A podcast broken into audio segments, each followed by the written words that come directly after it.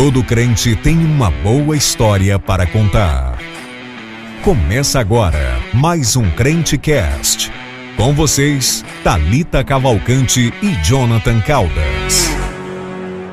Começando agora o seu, o nosso Crente Cast. Cast. Fazia tempo, né, gente, que o Jonathan não falava essa frase comigo Pois aqui. é. um dia ele não podia vir, no outro dia Verdade, não podia vir. Mas graças a Deus estamos aqui Estamos juntos juntos. para iniciar a terceira temporada do Crente Cast. Parece que foi outro começou, Parece né, que Thalita? foi semana passada. Meu Deus do céu. O pessoal não tá usando da gente não, eu acho, É. né? Gente, Bem. desde já uma paz do Senhor para todos que estão nos assistindo. É, gostaria de pedir para que vocês compartilhassem, né, o link aí no grupo de WhatsApp, é, Instagram, Facebook, mandem aí para a família de vocês e não se esqueçam de se inscrever aqui no canal, né, e ativar o sininho, que essa temporada tem muita novidade, vocês não podem perder, não podem de jeito nenhum. E também nos acompanhar lá no Instagram, arroba CrentecastPHB, tá bom? Que lá vocês vão estar por dentro de tudo, né? É verdade, Thalita. Tem muita novidade aí. E aí eu sei que agora pararam as chuvas, né? A gente vai fazer Mais aquela ou menos. externa. Mais ou menos. É, né? porque Parnaíba, eu, eu costumo falar que Parnaíba tá meio bipolar, né? Hora chove, outra hora não chove, é misericórdia, E Senhor. nós vamos fazer agora a externa que a gente tanto prometeu que ia Isso fazer, mesmo. mas aí a chuva não deixaram. Vai né? ser muito legal, medo, né?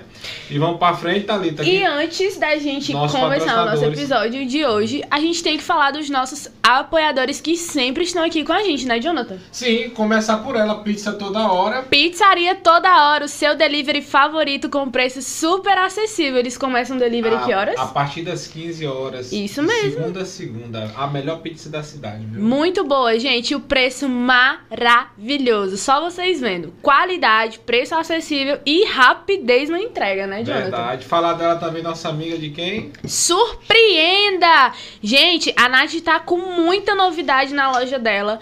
Passem lá que agora o dia dos namoridos, dia dos namorados estão chegando. É, É, pra mim é namorido tá namorido certo. já. Mas pra vocês ainda que estão aí na fase do se conhecer, do, do namoro, passem lá, gente. Tem muita novidade, tá bom? Muita coisinha bonita que vocês vão gostar, né? Surpreenda, né? Artigos personalizados. Falar também, sabe de quem? Da nossa amiga irmã Naí. Isso mesmo, da Confec Confec Modas. Modas. Falei, Thalita. Isso mesmo. Gente, lá tem confecção de fardamento. O que mais, Jonathan, que tem? Lá tem confecção de fardamento, tem também roupas, né? Camisas, essas camisas bem básicas, né? Que a gente gosta Isso de usar mesmo. no dia a dia. Também fazem banners, né, Arimatea? É E mesmo, muito é dessa verdade. natureza, certo? Eu recomendo demais material de primeiríssima qualidade. Isso. Pronta entrega, viu? Top Show demais, de viu? bola. Show demais. E também a STV Proline, gente, que eu não deixo de falar aqui pra vocês. Vocês que se interessam em começar um podcast, é, ter um estúdio de gravação, o STV Proline, a STV, é, é a S, né? STV Proline está aqui super acessível pra vocês, tá bom? Que é aqui aonde a gente faz o nosso Crente Cast, tá bom, gente? É, e falar em Crantcast, hoje estreou aqui o Crantcast, é... Como é o nome, Arimatea? É Glórios. Glórios, do nosso amigo. Petrus, e Tex William. Pa- Parabenizar eles pela iniciativa, tá bom? E, gente, quanto mais podcast aqui, melhor ainda, porque são Isso várias mesmo. informações e a gente tá aqui curtindo todos eles, tá certo? Então, você que se interessa aí em gravar vídeos, iniciar um podcast, que mais, Tata? Fotografia também aqui? Também. Fotografia tudo, Cobertura gente. de eventos. Isso. de Cobertura de eventos externos, gente. Não é- ele não trabalha somente aqui dentro do estúdio. Nós, tam- eles também têm a cobertura de eventos externos que você também pode estar contratando, tá bom? STV Proline. Pronto, vamos que vamos. Vamos que vamos. E, E nós no- estamos com quem hoje aqui, ah, Jonathan? rapaz, quem tá conosco hoje aqui é um grande amigo meu, pastor Josivaldo Severo. Conheço aí já desde 1945, por aí assim. Oi, Segunda Guerra, misericórdia. Conheço ele do tempo da guerra, meu amigo. É- É o amigo do coração e que está aqui conosco nessa noite. Pastor, seja muito bem-vindo. Obrigado. Tá bom a sua presença aqui. Agora eu tô igual, igual o Janiel cantando a música, né? Visitante, né? É, visitante, seja bem-vindo. Fique à vontade. Nós estamos aqui hoje para ser abençoado com a sua história. Isso mesmo. Tá Amém. bom, amigo? Vamos que vamos. Vamos. Pastor Josivaldo Severo. É um nome forte, né? É. Pastor, o senhor é aqui de Parnaíba? Já sei que não. Mas o senhor é natural de onde? Bom, saúdo a todos com a paz do Senhor. A câmera é essa aqui. Amém. Esse é, É, crente! esse é crente, esse é é crente! Ah, foi saudando o Papai do Senhor. Eu, eu acredito que eu acredito assim que todos nós que servimos ao Sim. Senhor, essa, essa é a saudação que a gente faz. É verdade, os nossos Viu, viu, Então, John? Tá Verdade, lapada na verdade. gente A aí. paz do Senhor a todos os nossos queridos irmãos que estão nos assistindo. E peço também que compartilhe, porque de fato é uma iniciativa muito boa para edificação de vidas. Bom, vamos direto ao ponto, né? Uhum. É, não sou parnaibano, apesar que agora eu tenho três cidadanias, né? Cidadania Olha só. celestial, tenho cidadania de nascimento lá no meu Pernambuco e também sou cidadão parnaibano. Foi o título que a Câmara dos Vereadores é, Parabéns, nos pastor. ofertaram esses Mais do dias. que merecido, viu, meu amigo? E eu estou muito feliz com isso. Bom, eu sou de Pernambuco, de uma cidade chamada Aliança, fica na zona da mata de Pernambuco, é, a quase 100 quilômetros da capital. Ainda não perdi o sotaque. Uhum. É, ainda tem um pernambucano. pouquinho do Di, É, né? Do Isso. Di. E fica a, um- a uns 70 quilômetros da capital da Paraíba, que é João Pessoa. Uma, uma pequena cidade, menos de 40 mil habitantes, bem próximo ao litoral. É, predomina lá o cultivo da cana-de-açúcar, né? e hoje também desenvolve o, o- o etanol. Sim. Então é uma região assim muito simples, muito humilde, de um povo muito caloroso, mas é de lá que eu venho. Minha mãe eh, tem descendência de paraibano e meu pai pernambucano.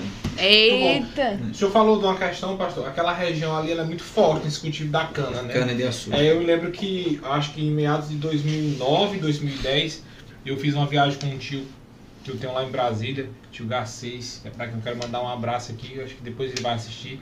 E nós fomos, fizemos pela região aqui, é, pelo Nordeste, a gente ia para. Brasília pelo Nordeste, né? E quando a gente chegou naquela região ali, rapaz, era interessante. Os carros enormes, vários carros enormes, Isso. com muita cana de açúcar. Lá na chama de trem-mião. porque Pois é, tremendo, carroças. justamente, muito grande mesmo e alto. E eu disse, meu Deus do céu. Aí chegava um determinado local, você via aquela vastidão assim de cana de açúcar. Sim. Rapaz, é muito interessante. Muito, Muito interessante bonito. mesmo. E aí, pastor, eu falando sobre isso, lá eles fabricam muito também a questão do- da, da- acho que a cachaça, da tequila, Isso, aquela região. isso. Chegando numa cidade, eu não me recordo agora, mas o cheiro de, de álcool era muito forte. É, né? tem uma cidade lá que fabrica, inclusive, um- um- uma marca muito famosa, que eu não quero falar aqui, né? É uma cidade chamada Vitória do Santo Antão.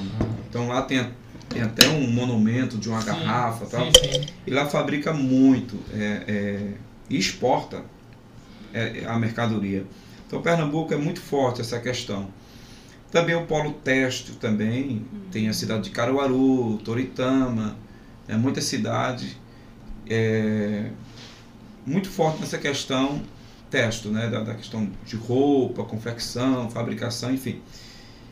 Ou seja, mas é uma cidade assim de um povo sofredor, muito sofredor, né? De, é, a minha infância, por exemplo, não foi tão fácil. Eu nunca passei fome com meus pais, né? É, morando com os meus pais, nunca. Mas tivemos momentos assim é, de uma certa dificuldade. Porque com os me- meus 10 anos de idade, por exemplo, meu pai me levou para aprender a cortar cana de açúcar. E não é cortar cana para fazer um, um- um copo de, de, de, de garapa. Vocês chamam aqui garapa, lá a gente chama É, caldo, caldo de de cana. cana. É, É. também. Mesclado, É, é, né? mesclado. Então, assim, e eu fui, e eu lembro que, que meu pai levava lá, lá, lá dá muito peixe, a gente chama peixe seco. O que é peixe seco lá em Pernambuco?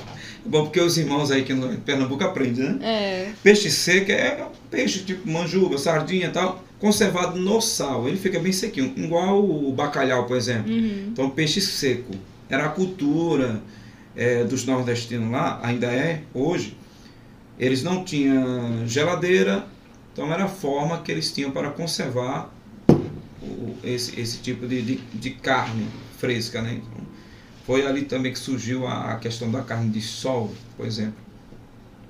E meu pai levava cuscuz com esse peixe e levava o café em, em- em um copo, daqueles copos de, de café que, que vende, né? É, nesse café. E colocava o, o, o, o vidro assim no sol. Uhum. E aí a gente começava a trabalhar 9 horas, quase 10 da manhã. Só gente- bem é, friozinho. É, e a a gente ia lá cortando cana de açúcar e tal, e às vezes eu ajudando ali a amarrar os feixes, dependendo do, do tipo de relevo. E ele pegava o café, a gente ia tomar e ele dizia assim, ainda está quentinho. E eu, criança, eu acreditava. Só que depois eu fui crescendo e descobri que tava, estava quente, na verdade, por causa do sol que, batia no vidro. Aí a gente tomava o café quente, mas era do sol.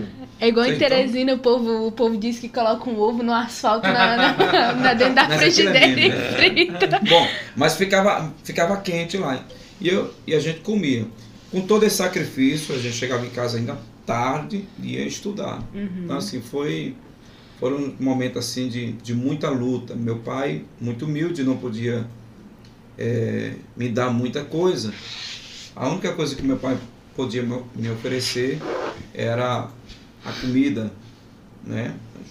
A gente vestia umas roupas muito simples, muito, muito, muito humilde. E não foi fácil, mas atravessamos. Atravessamos. É, essa fase é, foi até mais ou menos quantos anos? Bom, Sua vida em eu- eu- Pernambuco, eu que digamos é, a- assim. A, minha vida em Pernambuco foi até o casamento. Então, ah, então você já ficou Pernambuco. até É, grandinho lá, já. É. Tem até uma, uma- umas dicas. Eu, eu já dei muito estudo para casais, né? Acompanho alguns casais até hoje, graças a Deus. Eu louvo a Deus. Esses dias eu estava observando. Depois, como ministro, eu, eu tenho um currículo de aproximadamente 14 casamentos. 14. E desses 14, eu glorifico a Deus que nenhum deles se desfizeram. Nenhum deles chegaram ao divórcio. É, pode acontecer um dia de algum deles não dar certo? Pode, porque eu, eu, não tenho o domínio sobre essas pessoas. Mas na igreja que eu pastorei, assim, apareceu um jovem paquerando alguém, ou dizendo, eu vou namorar, por exemplo. Então eu já chamo aquele casal de jovem, converso com eles, ensino o que é namoro. E falo para eles que no dia que ele pensar em noivar, procure o pastor também para orientar o que é casamento. E é dessa forma. Oriento na questão namoro, depois oriento na questão noivado e oriento até como ele entra na igreja, como deve ser a, liturgia, tudo isso oriento.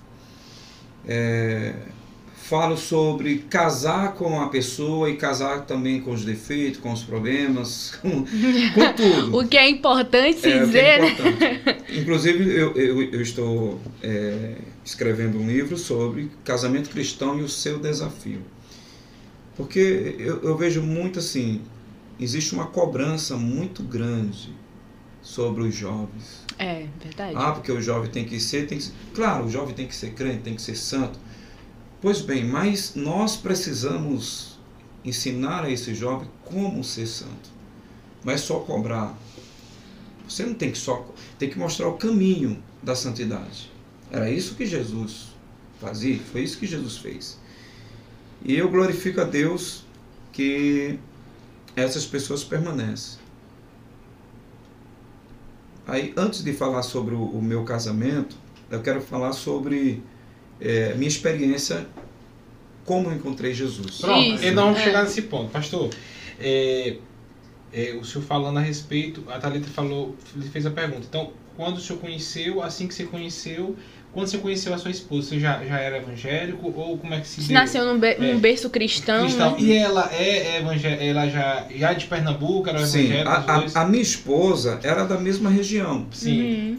É, morávamos em um povoado chamado Chão do Esconso. Não sei por que, mas tem esse nome. Bem normal. Chão né? do Esconso. É bem, bem, bem bem, normal, didático. assim, um povoado, mas um povoado já bem desenvolvido. Né? Lá tem, tem posto de saúde, colégio, rádio, é uma bem desenvolvido. É, estudei no mesmo colégio que ela. Uhum. Ela é, serve ao Senhor desde os 5 anos de idade, criada com a avó que foi 40 anos dirigente de Ciclo de Oração.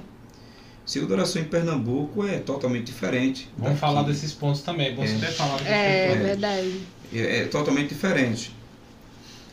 E eu é, é, é, estudei com ela na mesma sala, mas éramos crianças. Sempre achei ela bonita. E aí eu tenho um, um, um lado comigo que, que é muito forte, assim. Eu não sei, até conversando aqui com vocês, eu não sei conversar sem sentir Deus. Eu não sirvo a Deus porque meu pai, minha mãe, é, um amigo me impediu. Não, não, eu sirvo a Deus porque eu sinto Deus, eu vejo Deus e tudo na minha vida é Deus. Igual aqueles homens que falaram para a mulher: é, Nós estamos aqui felizes e crendo, não é porque você falou, é porque os nossos olhos estão vendo. Então é muito importante isso aí.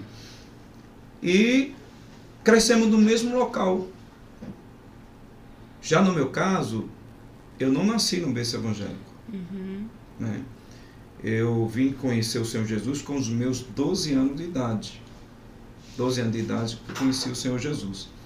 A minha família de uma outra religião, é, havia entre os meus familiares um preconceito sobre a, a nossa fé, sobre, sobre a questão dos crentes, né? principalmente por parte do meu pai havia esse, esse preconceito. Minha mãe já tinha tido uma experiência, porque a minha bisavó era um, uma grande serva de Deus. Se existe grande serva de Deus, ela era uma grande serva de Deus. Morava em uma casa muito humilde, de taipa, não cheguei a conhecer, mas minha mãe conta a história. E a casa dela não tinha piso, não tinha nem cimento, nem cerâmica, Uhum. e era no barro batido. E lá na margem da cama, onde ela ajoelhava para orar, existia duas baixas. Porque ela não orava dez minutos. Ela não orava dez minutos. Ela orava horas de oração, todos os dias. E um certo dia, minha mãe ainda adolescente, e ela disse: O Senhor falou comigo que da minha descendência levantará pastores. Glória a Deus. Eu não vi minha avó. é, quando o Senhor me chamou para ser pastor, é, ela já tinha há muito tempo dormido no Senhor, mas a promessa de Deus se cumpriu. Deus levantou pastores. Glória a E Deus. eu glorifico a Deus por isso. Mas é, muita gente não sabe, e em algumas igrejas eu já contei, é, eu fui um, um, um, um adolescente, desde a minha pré-adolescência, eu fui acometido de uma depressão muito forte Uhum. muito forte. E essa questão da depressão veio por eu me achar feio. Eu me achava feio. Eu me achava feio, eu me achava incompetente, eu me achava pobre ao extremo, eu me culpava por ser pobre, por ser feio, eu me culpava por um monte de deficiência que eu procurava em mim. Esse período aconteceu antes de você conhecer Jesus? Não, sim, isso, isso antes, Sim, antes de uhum. conhecer Jesus. A Certo. minha, Qual era a sua idade? a minha pré-adolescente. A partir dos 10 anos até os 12 eu sofri disso aí. Certo. Então, Uhum. a- e o inimigo usava pessoas para chegar a mim e dizer, tu é feio, tu é feio. Por mais que fosse uma brincadeira, mas aquilo só confirmava o que eu já, o que eu já Sentia, sentia. né? Eu sou feio, ai, todo mundo acha que eu sou feio e tal, Uhum. tal. Então eu, eu não conseguia me aproximar perto de uma menina. Primeiro, eu me achava pobre demais para estar perto daquela menina. Uhum. Entende? Porque eu dizia assim, eu vou me aproximar da menina que eu não tenho dinheiro para comprar uma balinha para a menina, um exemplo. Segundo, eu me achava feio demais, né? E depois, incompetente para qualquer coisa. Uhum. Eu via os meninos estudando e alguns eram filhos de professora, não sei o quê, e eles começaram a dizer, ah, quando eu crescer, naquela época existia ainda era forte a questão dos cursos técnicos, técnico de contabilidade, técnico, e eles diziam, ah, eu vou ser isso, eu vou ser aquilo. E eu ficava assim, eu não vou ser nada. Uhum. Então desenvolvi isso. Aconteceu outras situações que não quero entrar em detalhe, mas desenvolvi esse, esse, esse problema. E também teve a questão do contexto social, familiar, enfim. É, e isso foi avançando na minha vida. Agravando, né? Agravou, agravou, agravou e muito. E o que eu vou contar agora é forte porque eu nunca contei para minha família. Estou contando aqui para o mundo agora, né? E eu tentei suicídio por três vezes. Tentei o suicídio. Então eu conheci Jesus nessas minhas tentativas Uhum. de suicídio. Foi lá que eu conheci Jesus. Na última vez, que eu não quero entrar em detalhe como foi Uhum. essa minha tentativa, com respeito a aqueles que estão Sim, nos sim. assistindo e Uhum. também, às vezes, até o algoritmo pode. Enfim. Mas é, foi ali que eu vi e ouvi a voz do Senhor. Glória a Deus. Honra e glória do Senhor. É, existia um ser espiritual que me acompanhava, porque a minha família, chamei por parte do meu pai, acreditava em uma outra, em uma outra vertente espiritual. E existia esse ser que me acompanhava, que conversava comigo, eu dialogava com ele, e naquele dia é, ele falou para mim que a melhor coisa que eu tinha que fazer era me matar. Minha mãe tinha saído, naquela época as mulheres não tinham máquina de lavar, né? Uhum. lavar roupa. Então ela ia para os córregos, botava uma, uma, uma- chama- chamávamos de bacia, botava uma bacia de roupa na cabeça, Cabeça. e ia Ia embora. pros riachos. Então, nesse, nessa saída da minha mãe para o riacho, que, que fiquei sozinho em casa, foi aí que o diabo trabalhou para destruir a minha vida. Uhum. Ele ensinou tudo, fiz todo o processo. É, hoje tenho cicatriz no meu corpo, aqui, no meu pulso, é, de quando eu fiquei naquela posição pendurado. E quando eu estava ali, é, fiz todo o processo, aquela, aquele personagem sumiu da minha frente e na sala da casa da minha avó, um grande jardim. Um jardim com cachoeiras, um lugar de paz. E, ele- e eu só ouvia a voz dele dizendo assim: se você, se você morrer, você vem para cá. E eu fiquei encantado com aquilo ali. E eu subi e fiz o, o- todo o processo. Quando eu estou preparado para me lançar, é, aquele jardim, aquele cenário, eu estou falando isso para crente que crê. Porque há pessoas que crê é, é, no, no Deus na Bíblia daquele que fez, que Uhum. abriu o mar, que fez isso, fez aquilo, mas não crê que ele é o mesmo que opera hoje. Não crê. O Deus que eu sirvo, ele abriu o mar no passado, e se ele quiser, ele abre, Abre de novo. Justamente. esse é o Deus que eu sirvo. O Deus que eu sirvo é esse. E eu vi é, uma luz, uma luz, eu vi uma luz, mas tão forte na sala da minha mãe, mas era uma luz com um calor tão intenso, que todo aquele jardim, toda aquele, aquela beleza sumiu.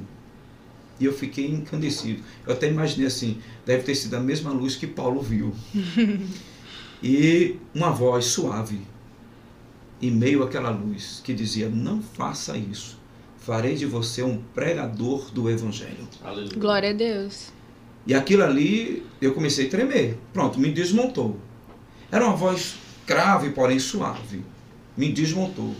Eu não é, é, eu só ouvi essa voz duas vezes. Nesse dia e no outro dia, quando eu cheguei lá para aceitar Jesus. Na verdade, eu já tinha aceitado, né? Só para fazer minha confissão pública. É, e eu fiquei tremendo. E tomei a decisão de é, me desprender dos elementos. Foi quando algo me empurra.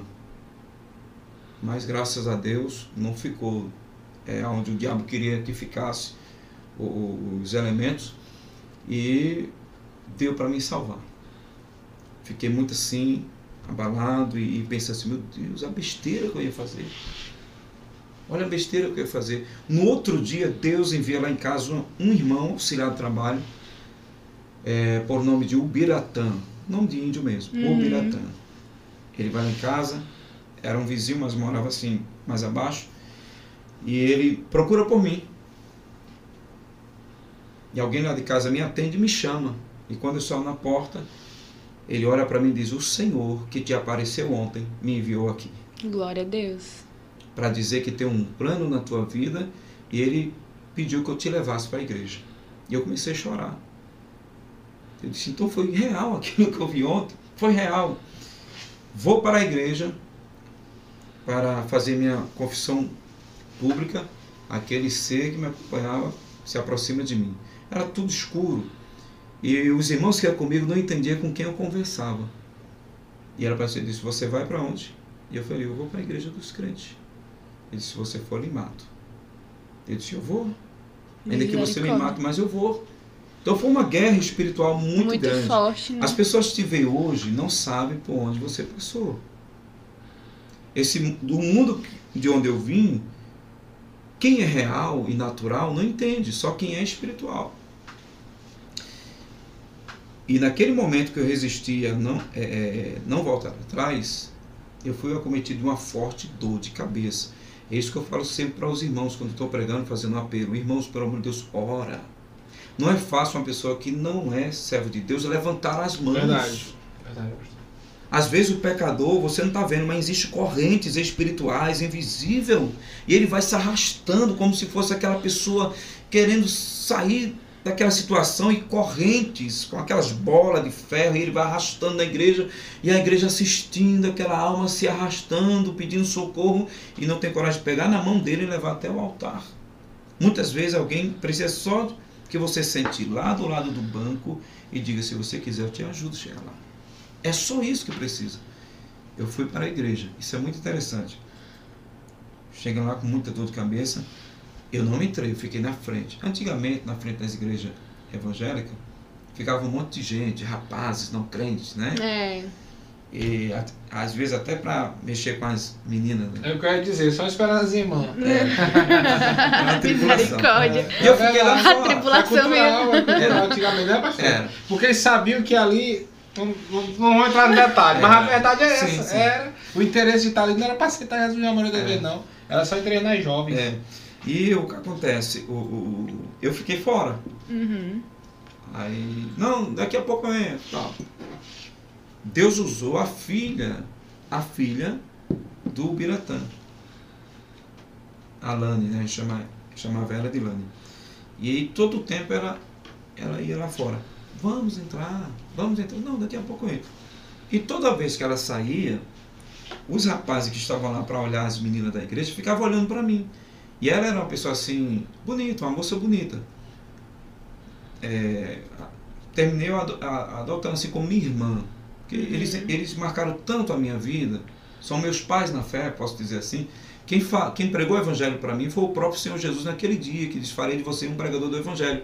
Mas quem me conduziu até a igreja foi ele. Deus usou eles para me levar para fazer a confissão pública. Aí o que acontece? A terceira vez que ela veio me chamar, eu disse: Eu vou ter que entrar.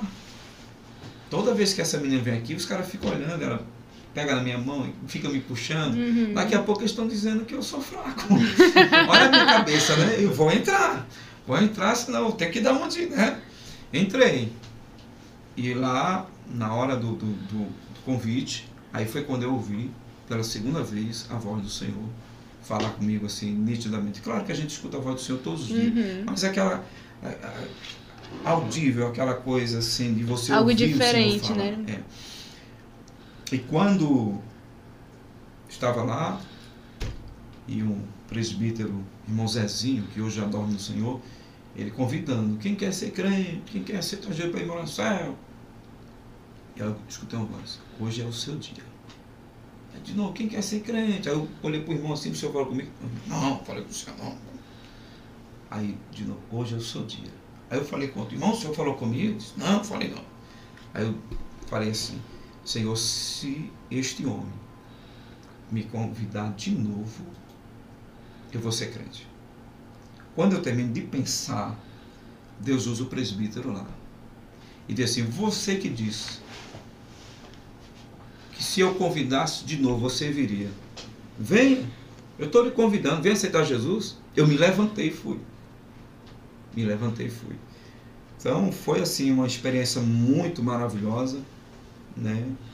Cheguei em casa houve outras situações que eu não quero é, expor, mas foi uma experiência assim muito maravilhosa. Com três meses Jesus me batizou com o Espírito Santo, porque eu, eu, eu, eu vi aquele povo falando em línguas, né? E eu pensei assim, mas é muito bonito esse povo falando em língua, que língua é essa? Eu queria saber. E conversei com o meu presbítero, não, você tem que orar, você tem que jejuar, você tem que Buscar. buscar. Ah, e eu, como é que eu faço? Não, você tem que orar e jejuar. Eu não aconselho ninguém, a não ser que o seu físico esteja bom, né? Orei, é, é, orei e, e, e fiz um jejum de 24 horas, sem comer e sem beber, para Jesus me batizar. Não que Jesus só batize dessa Uhum. forma. Não, não existe um, é, um método assim, né, se jejuar, vai ser batizado. Não. É, mas o ato do jejum, da oração, da consagração, é claro que vai te aproximar mais de Deus. E se aproxima de Deus, se aproxima das coisas que é de Deus, que são de Deus. E o Senhor me batizou com o Espírito Santo. Ele me batizou. E aí foi só só vitória. Glória a Pastor, Deus. é, se eu falando da questão da mocidade, dos jovens na frente da igreja, a gente até brinca um pouco, mas como, como era assim, o senhor, o senhor via bastante, hoje o senhor já tem uma visão pastoral, como é que era a juventude, esse anseio pela busca do Espírito Santo, dos dons espirituais, do batismo, enfim, como é que era naquela época? Porque Pernambuco é um celeiro de pregadores, né? É uma referência Cantores, cantores, pregadores, é uma referência, grandes missionários, né? enfim. É um celeiro de pessoas que são bastante usadas na obra do Senhor. Uhum. E, então, assim, como é que o senhor vê hoje a realidade, é, no contexto assim, geral, sobre a, a, a mocidade dessa época e hoje? O que, que, o senhor, o que, que, o senhor, o que, que o senhor pode colocar assim, numa balança, se é que você pode colocar na balança, para se pesar é, sobre o que era a realidade antes de hoje e como é que o senhor vê a mocidade, o empenho? É assim, em todo tempo hoje houve jovens trabalhosos. Todo tempo. Esse negócio de dizer assim, ah, porque o- os jovens antigamente era tudo santo. Bem Mas não, assim, ó, né? Aqui passou um, aqui passou um aqui, um jovem aqui, só lhe dar um detalhe aqui, que passou um jovem que disse que derrubava até a moto dos outros na frente da igreja, dentro da igreja. Aqui passou um jovem trabalhoso. É, sim. Então, existia jovem trabalhoso. Agora, o número de jovens que buscavam a Deus de verdade, é, eu digo buscar com renúncia, era maior. Com intensidade, né? intensidade, aquela coisa assim, de buscar a Deus, é, não o, o carro, buscar a Deus não o, o casamento, buscar a Deus não a, a faculdade, mas buscar as coisas espirituais, tá? o batismo, buscar ser um pregador, buscar ser um cantor, buscar ser um vaso usado por Deus, Uhum. era maior. Também havia entre eles aqueles que consagravam mais, oravam mais. Então, tudo isso havia essa diferença. Hoje existe mais uma questão da naturalização e eu não vejo isso só nos jovens. E eu não estou aqui querendo trazer jovem para o meu lado. O que eu estou querendo dizer é que muitas vezes a culpa não está no jovem, a culpa está nos adultos. Isso começando dos pais até certos obreiros que eles próprios não buscam essa, com intensidade a questão espiritual Uhum. e isso ter- termina servindo de reflexo para quem está em volta. E na maioria das vezes cobram mais dos jovens, né, do que a si mesmo, né? do que é assim mesmo. Então, assim, só que naquela época, como toda igreja vivia numa intensa santificação, é óbvio que todos que faziam parte desse corpo também seguiam o mesmo pensamento. Criança, adolescente, jovens. Há região no Brasil que ainda tem muitos jovens que buscam a Deus. Modesta parte, é, a região de Pernambuco, a Paraíba, você for lá, você ainda vê. Tem trabalhosos? Tem, mas tem muitos que, que buscam os congressos lá, enfim. Uhum. É, não tem aquela coisa assim, quem vai cantar, não. É, é o que eu vou receber. Existe essa questão de. O congresso pode não ter o cantor fulano, pode não ter o pregador ciclano, mas se tem o poder de Deus, isso é o que importa. Verdade. Eles ficam felizes em ver Deus usar o colega dele. Ah, quem vai ser o pregador do congresso? Ah, é o jovem fulano de tal. Glória a Deus, aquela coisa toda. Não é, é ah, é o fulano lá dos Estados Unidos. Não, ele, ele sente prazer em ver Deus levantar seu colega do lado e encher eles de poder. Eu comecei a pregar com 14 anos de idade. Pregava em congresso de criança, adolescente. Então eu, eu, eu fui cobrado muito desde a minha adolescência. Uhum. É, fui obreiro com 16 anos de idade, Nossa, chamado novo já. auxiliar local. Pela misericórdia de Deus, tenho 30 anos que sirvo ao Senhor. Então, existe essa coisa. Por exemplo, ciclo de oração em Pernambuco. Ciclo de oração em Pernambuco começa às 9 da manhã, Uhum. vai até 4 da tarde. Então, 9 da manhã você ora até é, 11 horas, literalmente, 11 horas. Em alguns lugares, 10 horas, 10 e meia. Uhum. E quando chega ali o período é, de meio-dia, há uma pausa, as pessoas almoçam, porque de manhã geralmente vai um, um número menor. E à tarde, uma da tarde ou às 13 horas, volta o ciclo de oração que vai até as quatro. Aí hora de três às duas. Uhum. E das duas da tarde até as quatro é o momento de testemunho, louvor. Pastor, quem participa do ciclo de oração?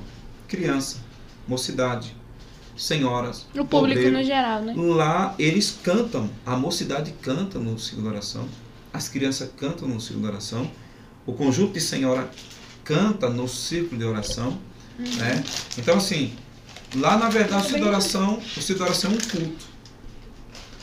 Todo dia tem ciclo de oração. Cada congregação tem o seu dia de ciclo de oração. Aí a congregação tal visita a congregação tal e assim, e assim vai. Uhum. Ou seja, lá existe muita oportunidade de se buscar. Muita oportunidade. E existe aquela questão do, do natural. Então o crente se firma muito, porque todo dia ele vem na Tremembés é o ciclo de oração o dia todinho. Aí amanhã é no tempo central, depois é na ser um Uhum. exemplo, né? Uhum. É, eles têm esse ciclo de oração. E convida, um ciclo de oração convida o outro e vai para lá e, e busca Deus, e o Senhor, e o cantor canta, e aí tem um pregador, né? E tem esse tempo de, de oração que é tirado. Foi aí, nesse, nesse contexto, que eu vivi. E me Uhum. ajudou muito. Eu tinha uma dirigente de oração que dizia assim: é, irmão Josivaldo, busque a Deus, encha a sua reserva, porque vai ter um tempo que você não vai ter como buscar. Eu ouvi muito isso aí, pastor. E, pa- e só para complementar o que você estava falando, eu escutei muito isso aí de uma grande amiga minha, é, a pastora, Pa, é, pastora Paula. pastora Profetizando. Cláudia, pastora Cláudia Santos, lá em São Luís. Ela dizia muito. Ela me chamava muito de filho. Filho, vou te contar uma coisa. Busque enquanto você pode, quando você tem tempo. Porque depois que você casar, que você começar a trabalhar na, na vida secular, você vai ter necessidade, vontade, e você vai ver que o tempo vai ser mais estreito. E eu pensava assim, meu Deus, mas a gente tem que ter um tempo para o Senhor. Se eu- o tempo que você tem que ter para o Senhor se chama agora. Você tem Sim. que correr. Amanhã você vai ter tempo. Só que hoje, enquanto você é solteiro, enquanto você não tem esposa, enquanto você vive para o Senhor, 100% para o Senhor, busque. Pastor, eu tomei esse, eu tomei esse, esse conselho e eu realmente buscava demais assim. Você falando dos jejuns, né? A gente não tá falando aqui para se vangloriar, Hum. mas chegava a ponto que a gente estava naquele, naquela, naquele jejum tão, tão firme ali que você faltava ela adoecer. Aí eu- ela foi me ensinando, foi uma, foi uma pessoa assim que, eu, que me edificou muito na minha fé, né? E aí, então, pastor, é, é- isso aí serve até como um, um- um conselho em tempos de hoje. Hoje nós Sim. precisamos jejuar bem mais, né? Então, assim, você que, que é jovem ainda, um dia você vai entender. A vida de casado, você vai ter que, que se doutrinar para Você, muitas sa- você coisas. sabia que, que o pensamento da questão do jejum, muitos crentes oram errado, para uma finalidade errada. Uhum. Sim, Você sabe disso. sim. Hoje o, o jejum é como se fosse uma troca. Isso. Uma E- barganha, e- né? e não é aí. E não é aí. Quando nós olhamos para a palavra de Deus, o jejum é um ato de consagração. Verdade. Não é uma troca. Ah, mas porque fulano orou para Deus dar vitória. Mas a vitória não estava no simples ato de jejuar, e sim de consagrar. Então o jejum ajudava eles a consagrar. Até porque o jejum não é passar fome. Tem vezes dizer, ah, mas eu vou ficar sem comer para o Senhor. Não é assim. O jejum ele é acompanhado com oração, Isso. com louvor, com a é. leitura da palavra de Deus. E é claro, a gente, eu não vim da doutrina aqui, É. a gente tem vários tipos de, de jejuns, né? Aham. Sim. Mas é interessante, pastor, essas É. colocações, até para às vezes a gente. tá- Clarear a mente de, É, a de gente quem tá tá tão assistindo, né? assim de, de- de tantas coisas, a gente até perde esse, esse estalo. Rapaz, eu esqueci como jejum, a gente esquece como jejum. E um dia eu escutei também um pastor amigo meu, pastor Haroldo, eu nunca mais vi esse pastor. Foi uma pessoa que falou muito sobre isso. Ele disse, Jonathan, tem jejum que você faz hoje que você não sabe nem quando você vai colher Uhum. aquilo no reino espiritual. Porque você está jejuando, buscando, orando, você está se consagrando para o Senhor. Então vai ter o dia, né, vai ter a hora. Isso é para a vida, não é para o momento. Uhum. Não é tipo eu vou jejuar, como o pastor estava falando, porque eu quero al- alcançar isso. Não, eu vou estar preparado em jejum e oração para quando o Senhor quiser me usar, eu, este, eu seja um vaso consagrado para ele. Olha um dos objetivos do jejum. Disse Jesus, né? Quando alguém questionou por que aqueles demônios não saíram, é, eles não foram expulsos. E o Senhor Jesus disse que há castas de demônio que só sai com jejum E e oração. Ou seja, alguém tem que estar aí com a vida consagrada. E fica muito fácil as pessoas atender um pedido de, um- de uma profissional, né, de uma nutricionista, olha, você vai ter que jejuar, fazer isso aqui, do que atender o pedido da Bíblia. A Bíblia já pede isso, né? Então, é, eu, eu tive várias experiências. Voltando agora, vocês fizeram a pergunta lá do, Sim. do meu namoro, né? Aham, Como de como você ela. conheceu Então, ela, né? vou para a igreja, chego lá, é a igreja que ela congrega. Ela congrega. A mesmo que você aceitou Jesus. A mesma. E lá ela, ela está congregando. Enfim, eu já achava ela, ela bonita e tal. É o par- Era o pardal, já É, tava Pastor, ali. só antes de eu concluir aqui, vamos só fazer aqui dar um alô pra quem tá É, tem conosco. muita vamos lá. gente, tem né? muita gente com a gente, tá bom? Eu acho que Vamos o- começar aqui eu acho desde que o- celular Desde o começo, vamos dizer a história. Ó, quem tá conosco aqui é anunciando a palavra de Deus, a paz do Senhor. Eu não sei quem é essa pessoa, deve ser alguém muito conhecida. É o Tá- Valdeci. É o Valdeci, a Ana daqui, ó. É, Ah, mas agora eu vi. O irmão Manel também, que é o nosso amigo da Sesc Gospel, que tá aqui conosco. Daqui a pouco tem as perguntas aí. E está conosco a nossa amiga Natiane Calisto, que é uma das nossas apoiadoras. Isso mesmo. Está também a Cíntia, que é a nossa cantora, não é isso? É, a. Cíntia Silva, uma benção. E o Brandão, o Brandão abençoado, meu pastor, meu amigo.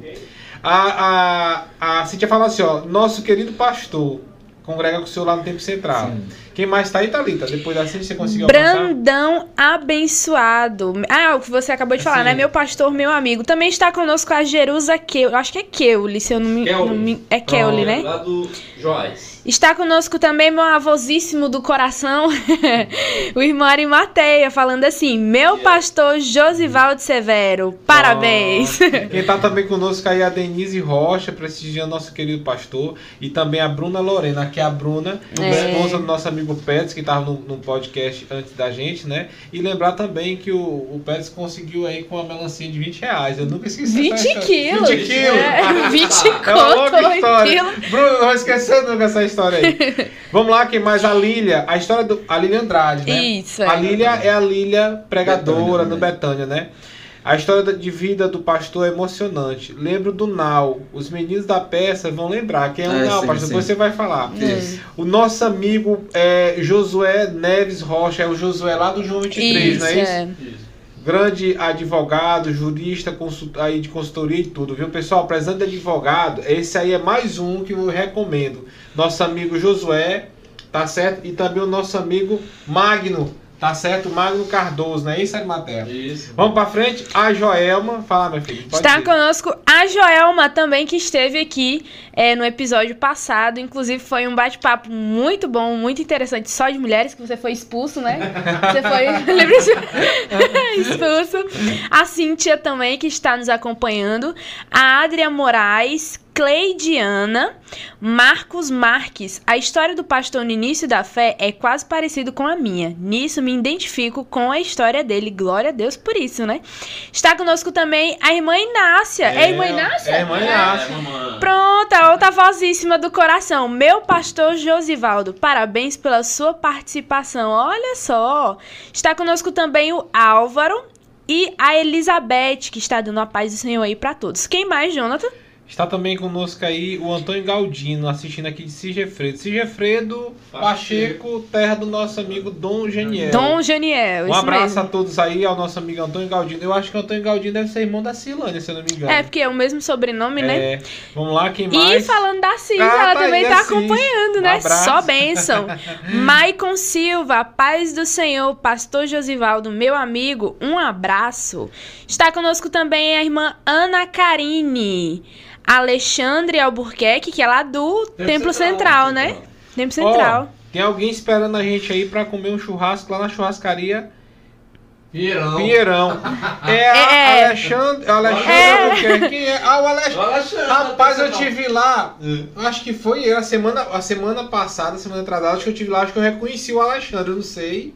Eu acho que era ele. Não, mas o Alexandre não trabalha lá, não. Não é não? Não. Quem é esse? Então O será? Alexandre é enfer- enfermagem, né? Não, mas é- peraí, é- Armaté. Então eu tô confundindo aqui os Alexandres. Ah. Eu sei que eu vi um Alexandre que é crente que tava lá. Eu, eu pensei que fosse a mesma pessoa. Vamos mais pra frente, quem mais tá Ana Paula Ribeiro, palavra maravilhosa. A Rosa Maria também está acompanhando a gente. Meu pastor, homem de Deus.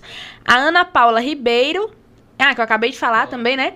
A Girlene Rita está dando uma paz do. Senhor aqui também, que é lá do Tempo. Central. A Maria Silva, o Eric Ramos e. Só, né? É, eu acho que nós não esquecemos ninguém não dessa A vez. né? Joelma, não sei se... A Joelma, É, a Joelma- falamos, Joelma, falamos. Joelma. Gente, muito obrigado pela participação de vocês. Inclusive, se vocês tiverem alguma pergunta para o pastor Josivaldo, algo que vocês queiram saber e que ele possa estar aqui respondendo, vocês podem mandar aí no WhatsApp. Ou no WhatsApp, ah, chega! No, no chat, No chat. que a gente vai estar passando para vocês. Nós paramos aqui é, quando o pastor falava sobre a questão do relacionamento. É, quando ele agora. conheceu pastor, se eu a Love. vamos lá. Bom, assim, como todo jovem que quer servir a Deus com fidelidade, o casamento é uma das coisas que ele tem que se preocupar e muito. Uhum. Eu já sabia que o Senhor tinha um chamado na minha vida. Mas eu, eu, eu nunca servi a Deus por causa desse chamado. Eu vou servir aqui para antecipar ou Uhum. para se cumprir. Sempre fui de esperar. O que eu tive muito desejo de sempre foi fazer a obra de Deus, servir ao Senhor. Uhum. Servir ao Senhor sempre, sempre teve esse- desejo. Ia capinar o, o- a lateral da igreja, lavar a igreja, carregar banco, limpar banheiro de igreja, enfim, era o que eu gostava de fazer. É, eu gostava de participar de tudo na igreja, de tudo, de tudo. O que tivesse lá, eu acho que eu era aquele crente chato que queria fazer tudo. Então, é, eu, eu pensei assim, não, eu vou, vou buscar o Senhor. Comecei a buscar o Senhor, mas quando eu vi a, a, a minha, a minha esposa, eu lembrei assim dela e eu ach- eu achei ela muito bonita, né? E um dia, do nada assim, eu... "Ah, Você é muito bonita e tal. Aí ela olhou pra mim e fez, vai pra lá, bicho feio. Não, negócio foi sério. Não, segura aí, pessoal. pra- Segura aí para as lágrimas descer. Lá tinha um coral. Lá Pernambuco é, É, forte em coral. é. Sim, É, é. verdade. Coral, pastor, tem coral o. Hélio passou aqui e falou muito sobre isso. Sim, pastor. Muito coral. E o povo, o jovem, ia com os pais no dia do ensaio, acompanhava os pais e ficava lá na frente da igreja enquanto os pais ensaiavam. Era um dia de terça-feira o ensaio. E eu queria me entrosar com a turma, tal, eu ia também. Ia também ali. tal. Não tinha culto, ia acompanhar um um ensaio. Fazer amizade, eu queria fazer amizade para me sentir bem, já que eu vivi toda a minha adole- eh, adolescência ali, da pré-adolescência sem amigos, só Aham. trabalho, casa. E uma pessoa que eu não- até hoje eu não descobri quem foi esse usado, não descobri, fez um bilhetinho, uma cartinha. Uma cartinha em meu nome. Aí ela vinha assim, toda, né? A, a Dana era meio que, meio que patricinha. ela É. Foi criada com vó. Ela foi criada com vó. Ela tinha tu- tudo, tudo que ela queria, a, a avó dava. E aí, um filho de cortador de cana, que Uhum. só tinha a noite e o dia que Deus dava. Aí essa pessoa, sabendo que eu gostava dela e tal, fez esse bilhetinho e entregou a ela. Aí tinha assim uns, uns 15 a 20 jovens assim, e eu sentado na calçada da igreja, ela chegou perto de mim. Foi você que escreveu essa carta para mim? Eu disse, eu mesmo? Não. Deixa eu bancar o orgulhoso aqui, que é pra não sair não, por baixo é, também, mas- né? É porque, de fato, eu não, não- Eu não tinha escrevido, né? Aí ela disse, foi você sim. Isso, é, isso faz seu tipo. Eu disse, mas que tipo? Aí, antes de eu abrir a boca novamente para me defender, ela pegou a carta que ela tinha picado, a carta toda picada. Meu Deus! E disse assim, eu não quero negócio com você, seu macaco. E jogou a carta no meu rosto. Meu Eu sei que nesse momento tem jovens aí me assistindo. Jesus Cristo, Senhor! passei Tô por isso. chocada. Às vezes ela fica assim, amor, tu conta essa história. Eu conto pra fortalecer alguém. A fé de alguém. Acreditar, É mesmo. acreditar no amor. E ela jogou no meu rosto e eu fiquei assim, ah, cara. Aí foi daquela coisa, eu disse, pronto, agora não quero, Não quero sa- mais Não saber. quero mais saber, agora É. eu vou me dedicar. Entrei na banda da igreja, toquei bateria por um bom tempo. É, é, é, é o saldo dos bateristas. Porque os bateristas sofrem disso. Não, mas eu fui tocar a bateria. Ó, eu, eu toquei bateria digital, acho que vocês lembram. Aquela que colocava o dedo aqui. Isso. Época de chuva, Gente choque do demais. Aí tocando aqui. pss, porque a a gente era o A fio prova era terra. Depois toquei DD12, DD14, que era a, a, Sim. a Yamaha lançou Yamaha. DD12, 14, Isso. DD11 é. até a no 50, DD11, até a 50. Aí toquei. Aí o senhor me chamou para o ministério. Né? Uhum. Na verdade, é, eu tocava e ainda era obreiro, já era obreiro também, e, e ainda tocava. Mas teve uma hora que o meu dirigente disse, não, eu quero que você se dedique só ao ministério. Uhum. Eu não vejo, eu não vejo você um tocador, vejo você um pregador. Eu disse, amém. Como é bom o jovem atentar para isso. Porque muitas vezes a gente diz para o jovem assim, meu filho, você não dá para cantar. Teu forte não é cantar. O jovem se ofende. Eu gostava de tocar bateria.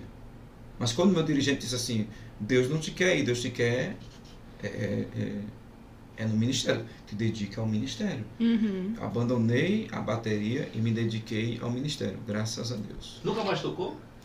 Ah, já- já- eu dirigi Vai uma igreja, eu dirigi uma igreja né? que às vezes o, o baterista não vinha. Então, na ausência dele, Quem cobria. É. Pastor, é, o senhor falou que o senhor começou a pregar a partir de seus 14, 14 anos, né? Eu gostaria de perguntar quando foi que é, surgiu esse apreço pela, pela palavra? Porque antes o senhor já tinha falado com você que você ia ser um pregador, Uhum. mas de fato, quando foi que esse apreço pela palavra de Deus deu início? a igreja onde eu nasci, ela te, ela te leva a isso. Uhum. Então, todo culto você faz, lá tem muito culto. Então, você vai para o culto e. e- e- a minha primeira oportunidade, eu, Hum. eu aceitei Jesus no domingo, na quarta-feira, foi a minha primeira oportunidade. Uhum. Eu não sabia nem o que era capítulo, versículo. Foi a minha primeira oportunidade. E o pior, eu peguei uma Bíblia emprestada. O irmão disse assim, disse assim, lê aqui, ó, em João 3,16. Meu primeiro versículo, o primeiro versículo que eu li na minha vida foi João 3,16. E eu li. Ela disse, é, Deus amou o mundo, irmão. Tá aqui dizendo que Deus amou o mundo. Ele ama nós, né? Pronto, entreguei a, O importante é que foi, É, né? E aquilo ali foi. Aí o irmão, quando saí de lá, o irmão disse: Irmão, que palavra boa. viu?" que palavra boa. Mas a- a- esse- o dizer palavra boa, aquilo ali, sabe, me encheu de alegria. E da outra vez eu já falei cinco minutos. E daqui a pouco fui. Foi tomando gosto, É, né? naquela época era muito difícil a questão do acesso a curso teológico. Uhum. A teologia que a gente fazia era na escola dominical mesmo. Não, não existia uma, uma forma. Comprar uma Bíblia de estudo era muito difícil, principalmente para um adolescente como eu, Uhum. pobre, sem recurso nenhum, para comprar uma Bíblia de estudo. Então era muito difícil. Tinha um curso chamado, chamado é, Chamada da Meia-Noite, que era um curso que a pessoa fazia e no final ganhava uma Bíblia. E eu fui fazer esse curso para ganhar a Bíblia. Uhum. E eu fiz o curso, tinha que responder umas questões com a Bíblia emprestada de um irmão. Então, assim, eu não tinha Bíblia para levar para a igreja, eu Uhum. pegava a Bíblia emprestada. Na época, o, o cantor famoso, na época que estava aí top, era o é, Mato Nascimento. Sim. E o Ronaldo Albuquerque. Não, acho, Evanaldo, Evanaldo já, já me Já pra cá. veio pra cá. Mas era Álvaro Tito, Ah, sim. é, a família Nascimento, né? A Rose. Rose. eram os cantores da época. Um- um- uma pessoa que eu conheci e gostei muito, que já dormiu no Senhor, é, Nilson Lins. Ou seja, eram pessoas que é, estavam cantando. E eram hinos, não eram hinos para eles, eram hinos para Deus. Hoje nós estamos ouvindo hinos que exaltam o homem É verdade. e não a Deus. Canta Verdade. para o próximo. Tem até alguém dizendo, vou cantar sim para você, irmão. Que é uma expressão errada. Ninguém canta para o irmão. Cantamos para Deus, para o conforto do irmão, para o deleite espiritual do irmão. Mas é para Deus que nós louvamos. A gente não pode dar o nosso louvor a outro, tem que ser para Deus. Verdade. E, e, e aí comecei. Confesso que minha primeira vez a pregar em uma festividade, tremi demais, deu dor de barriga. Nervosismo É, pegou, né? Que situação. Foi que aconteceu. Ele pulou, você viu? Uhum. Ele não disse. ele concluiu Como- como, é. foi que ele Não, depois. vai- Ah, sim. Aqui. É, eu, eu Pastor, eu perguntei cobrando. isso. Não, Ei, pastor, pessoal tem que ter dó de mim. Deixa eu dizer coisa pro senhor, pastor. Esse, Hum. Que foi que chegou aí, Tiago? Olha aí. Que chegou. Pizza toda hora aí, pastor. Gente! É rápido demais, Aqui tem- de pisco, né, pastor? Aqui, ó. Como, eu não tô. eu- gente, o monitor hoje não tá funcionando, aí eu não tô vendo como tá aparecendo aí, Aham. mas. Pode botar. Gente, olha só, pizza toda hora foi rápido, né, gente? Demais, Delivery obrigado, maravilhoso e o top. cheiro, misericórdia, Ó, tá? pastor, o senhor tava falando uma coisa aí, eu me identifiquei muito, esse negócio de ser feio. Mas é pro senhor aqui, ó.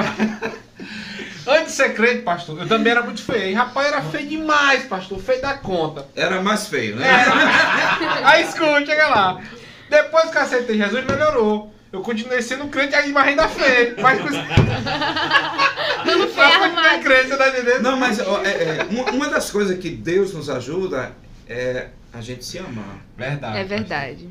Pastor, o senhor foi liberto totalmente. assim, Eu, eu fui liberto daquele desejo é, de morte, aquela questão, aquela opressão. Aceitei Jesus, eu me olhei no espelho e eu fiquei emocionado quando, quando olhei no espelho.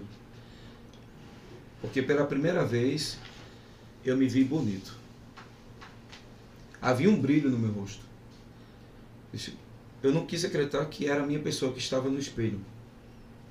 Era como se o Espírito Santo estivesse falando para mim: Está vendo como você é bonito? Você é lindo?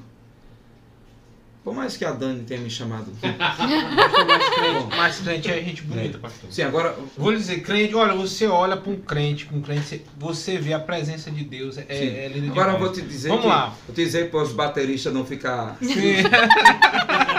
Eu comecei a tocar bateria e. Tu casou com baterista também? Foi. O meu é baterista. É. E aí, daqui a pouco apareceu alguém olhando para mim: Olha que baterista interessante. É porque a bateria. Olha, gente, eu não vou. Eu não, eu não- eu não tô, fal- eu não tô falando isso porque eu fiz isso, não, mas é, é- é o que Sei dizem não, que a bateria. É o, não, tá é, é- é o primeiro que se vê ali É um na van. Juan. Bom, eu, eu- e alguém começou é, dizer, "É, eu vou em-", olhando para mim. E isso a minha, a, a minha esposa percebeu. Uhum. Mas eu, eu vejo tudo como providência de Deus. Então já pregava, já estava ali como obreiro local. E ela percebeu algo diferente em mim.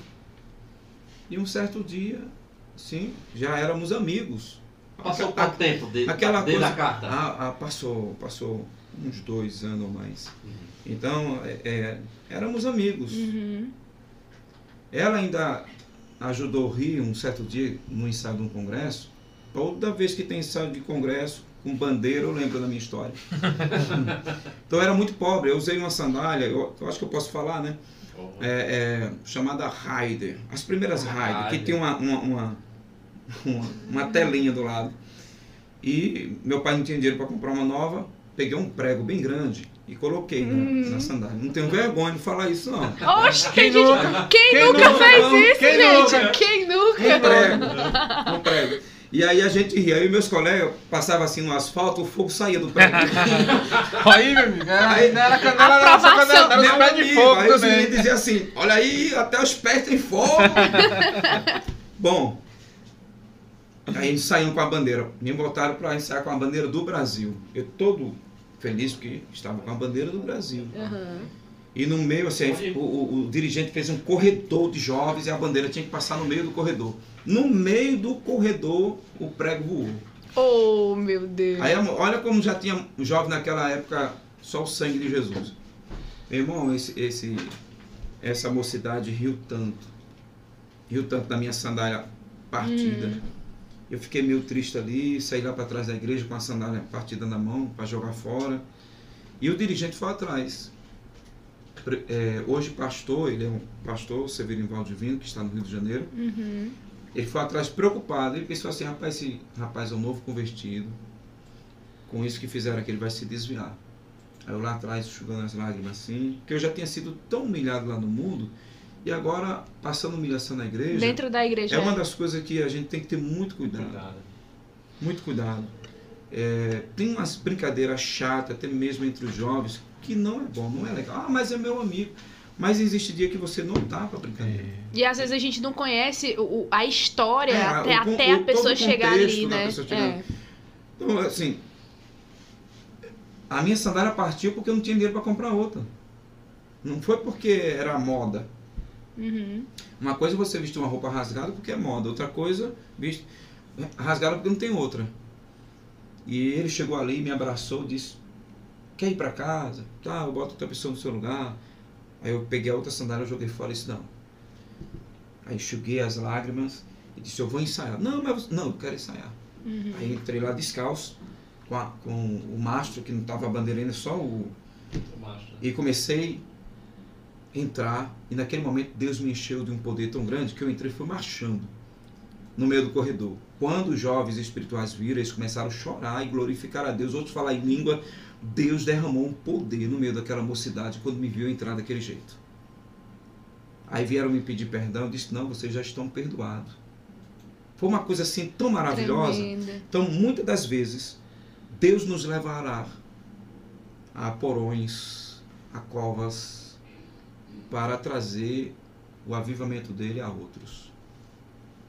Assim como ele permitiu que Lázaro morresse, para que outros crescem em Jesus, ele permite a gente entrar em, em muitas situações. Então, e a Daniela estava lá com essa turma. Aham. Mas ela começou, é, é, sim, aí depois da- da a bateria, ela gostou e tal. E começamos a namorar. Uhum. E aí os meninos disseram assim, só, rapaz, tu vai namorar com ela, a velha lá é brava, a velha era a, avó, né? Aham. Aí eu passei ainda uns dois domingos sem ir na casa da... Mas o primeiro encontro, você não encontrou.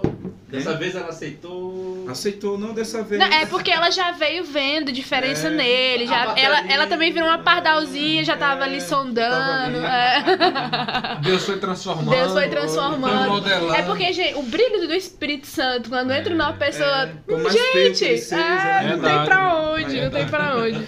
Pois Bom, bem. eu pastor. comecei... Aí, sim, deixa eu contar. Sim, continue. Deixa Eu tô falando assim, pois eu bem. uma Deus parte- abençoe. Uma, uma parte engraçada. Pode ficar à vontade. Fui, fui lá, fui, no primeiro dia, eu disse, meu Deus, como é que eu chego lá? Como é que eu chego lá? Meu pai faz, faz um tipo de doce, chamado doce, é, lá chama doce japonês.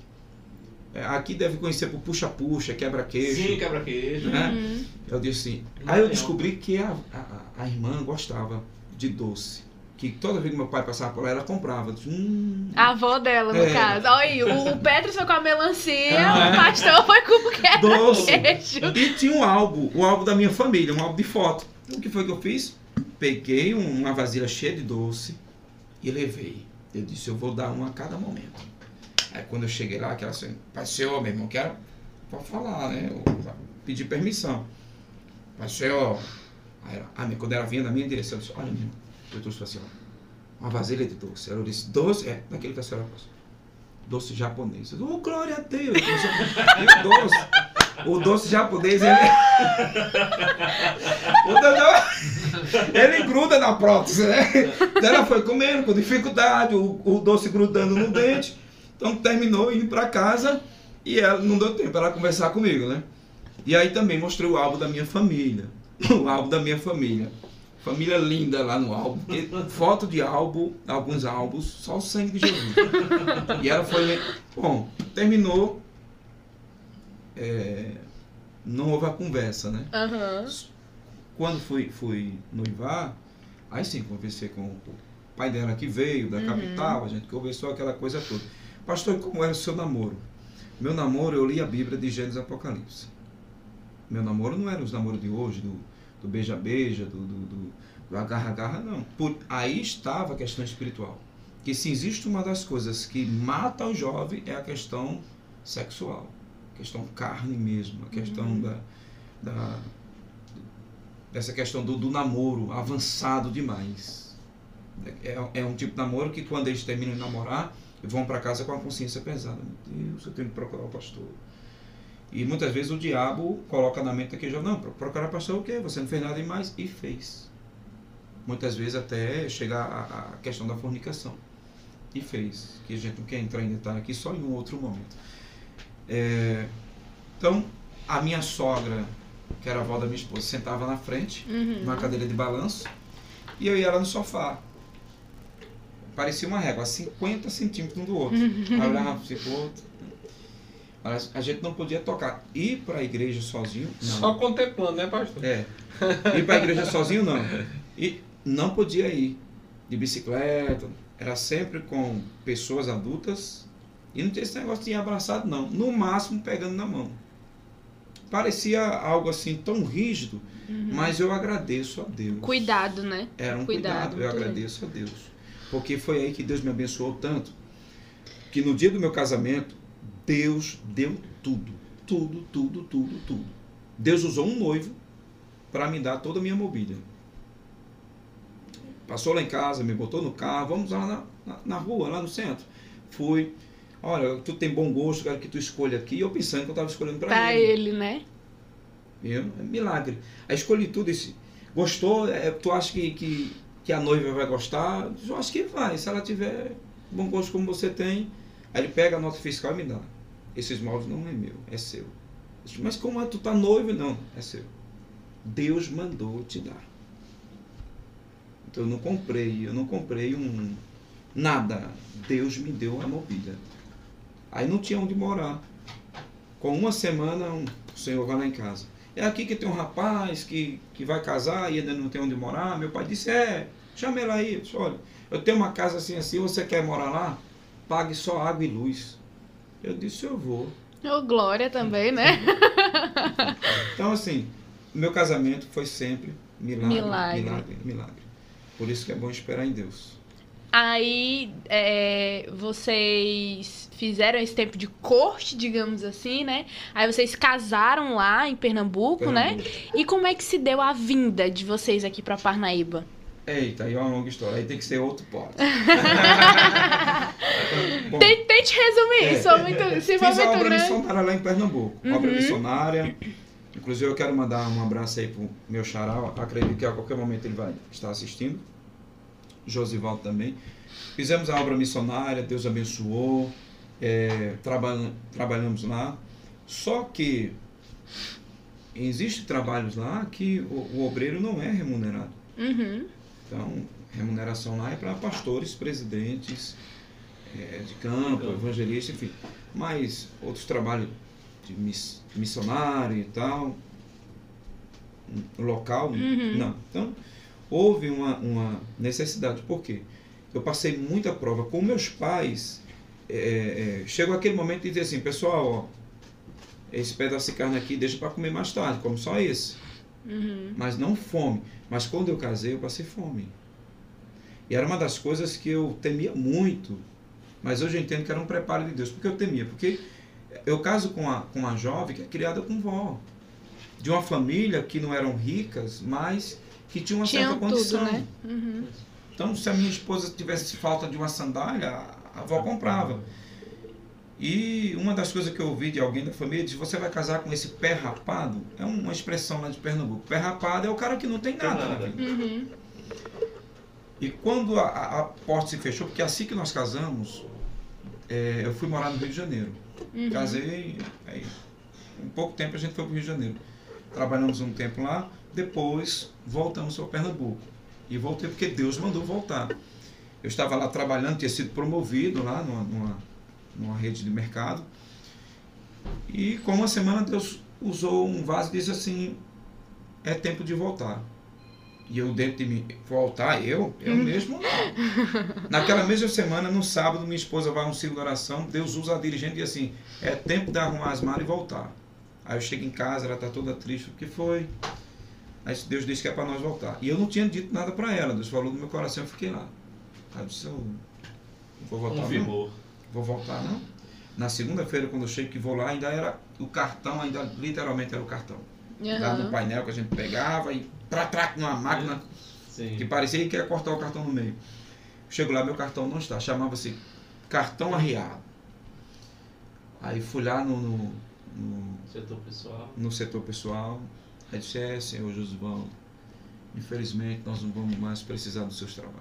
"É, Mas por quê? Qual o motivo? Não, redução de quadro. Mas eu fui promovido, não tem nem um mês. Pois é. Eu nunca vi uma empresa te promover. né, Se ela te promoveu porque estava gostando do seu trabalho. E no outro mês te mandar embora. Uhum. Aí eu fiquei assim, tudo bem, aceitei a vontade de Deus. Fui para Pernambuco, tentei montar lá um, um frigorífico que não deu certo, porque Deus queria me levar para o deserto. Uhum. E quando Deus quer levar o crente para o deserto, ele pode ter ouro em pó.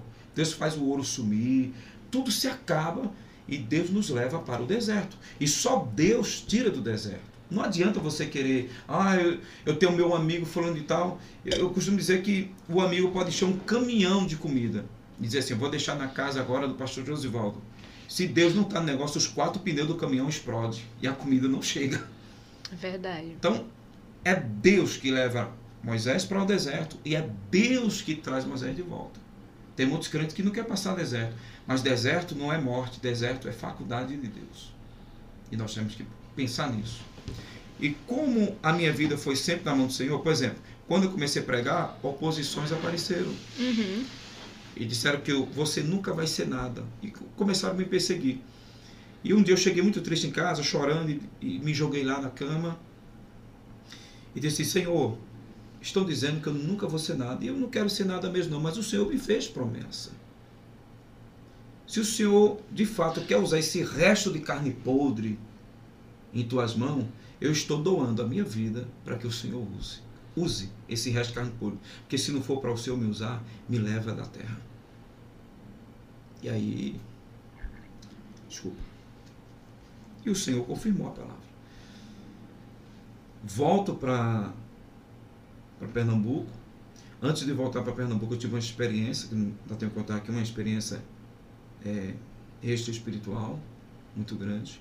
Eu vi meu corpo, isso, isso é para poucos. Eu vi meu, meu espírito sair do meu corpo. É, é por isso que eu digo assim, eu não conheço Deus porque eu, eu leio aqui, eu conheço Deus. E- e- Vivência, gente, ele é né? real. Ele é real. Deus é real. Eu falo dele com convicção porque eu, eu sei que ele é real. Ele é autoexistência. Ele é real. Ele é real. Eu cheguei a ouvir é, um cântico muito longe e eu sabia que era de um lindo coral e não era coral de humanos. Era um coral angelical, era um louvor como se fosse de muitas águas.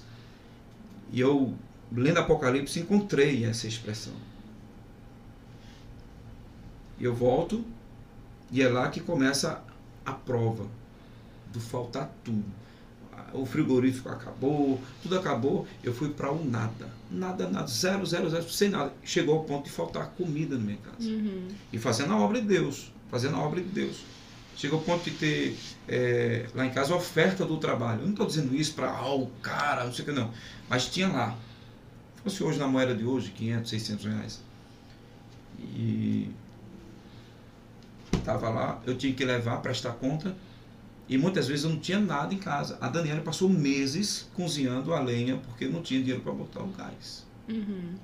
Eu lembro que passava um homem vendendo uns peixinhos e a gente tinha uns pés de macaxeira lá atrás, a gente chamava de macaxeira vela, que quanto mais botava fogo, mais a- ela endurecia, não? Uhum. E aqueles peixinhos às vezes salvavam a gente. E um certo dia, a gente morando numa vila, numa vila, casa de um lado, casa do outro, faltou tudo. A Dani abriu o armário, a gente não tinha geladeira, abriu tudo e não tinha nada, não tinha nada lá de comida. E eu disse assim, amor, o que é que tem pra gente comer? Aí ela disse, não tem nada não. Eu disse, eu não vou na casa dos meus pais, a gente nem vai na casa dos seus pais.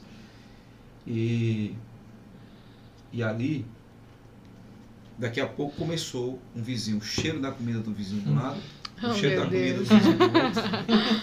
Eu disse assim, meu Deus, amor, vem cá. É, nós temos que fazer alguma coisa. Esse povo, eles não são crentes. E aqui, quando um almoça, todo mundo vê, todo mundo percebe quando um está almoçando, né? Quando alguém está almoçando. Então vamos fazer o seguinte: nós vamos é, botar água no prato, vamos pegar uma colher e vamos tacar essa colher no prato. Para os vizinhos pensar que a gente está almoçando. E coloquei água num prato, ela no outro. É, esse prato de vidro, né? Aham. E começamos lá. Pá, pá, para o vizinho pensar que a gente estava comendo. Porque eu disse assim, eles não podem saber que crente passa fome. Porque a Bíblia diz, nunca vi um justo desamparado, nem sua descendência mendigar o pão. Eu não vou pedir pão. Eu creio num Deus que me sustenta até mesmo na fome. Glória Eu não vou pedir. Eu vou orar a Deus. E se ele me matar, amém. Se ele deixar eu viver, amém. E naquele momento que eu taquei a, a, a quarta vez, a lágrima desceu. Quando a lágrima desceu, Jesus falou comigo: Nunca mais porás água no prato para comer, porque eu vou abrir a porta diante de ti. Aí eu me consolei. Seis horas da tarde chegou uma irmã com duas panelas de comida. Uma cheia de macaxeira e outra em galinha caipira. Oh, Chegou glória. uma irmã da igreja batista. Viu? Aí ela chegou lá, irmão, irmão Josival. Aí, Entendi. Aí disse que estava esperando uma visita, a visita não foi, e ia estragar aquela comida. E eu cá comigo, né? Não foi isso não, foi Deus.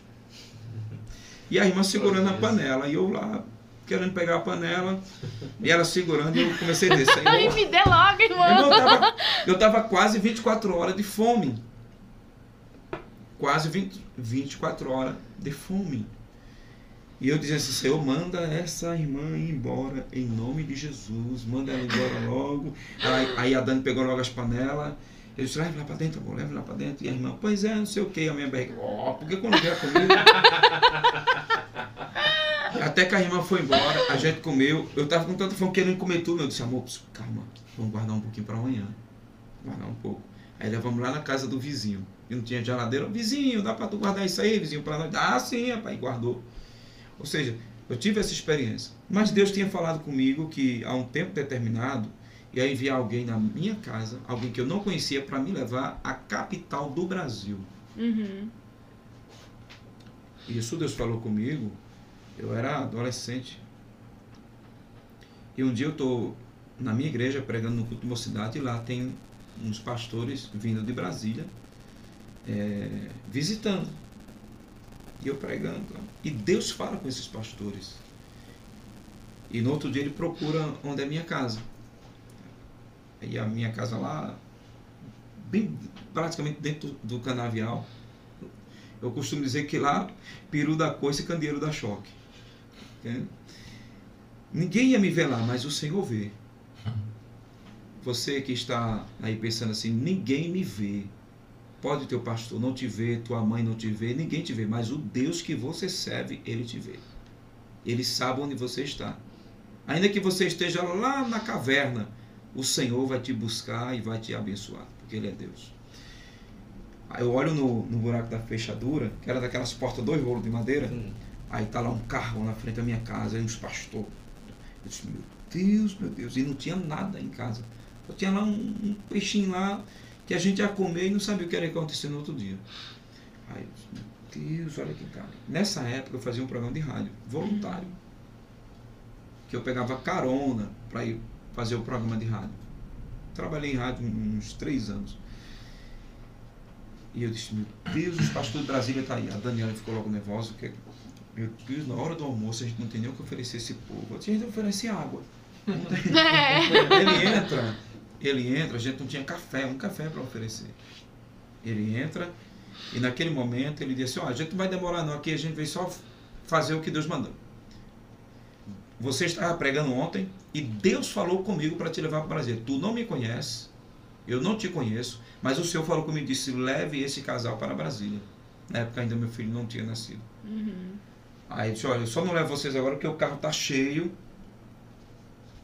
mas vou marcar o dia para esperar vocês lá em Brasília, na rodoviária, chamada rodoviária dos pobres, né? E aí eu disse, meu Deus, e agora? Eu não tinha um centavo. Aí eu fui orar a Deus. Eu disse, se é para eu ir, que o Senhor abra as portas. No primeiro dia do programa, que era um, um dia de quinta-feira, quando eu desço em uma rua que, que dá acesso à rádio, Uhum. uma irmã grita do outro lado. Porque crente pernambucano é assim. Ele te vê passar de um lado da rua, ele grita a você. Ei, varão de fogo. Você, eu digo que até para você se desviar é ruim.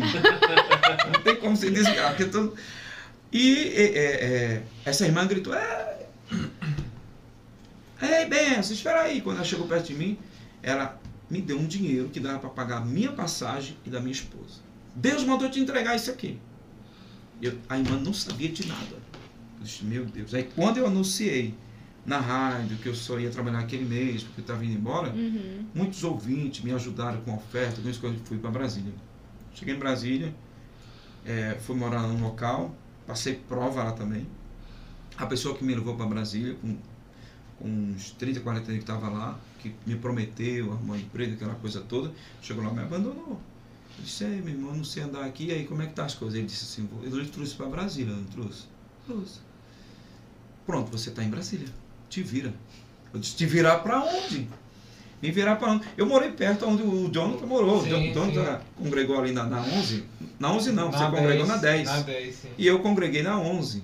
É, eu acho que foi na, na mesma época. A gente, nós temos um amigo em Isso, comum, o que Júlio é Canário. Júlio Canário, que é verdade. cantor.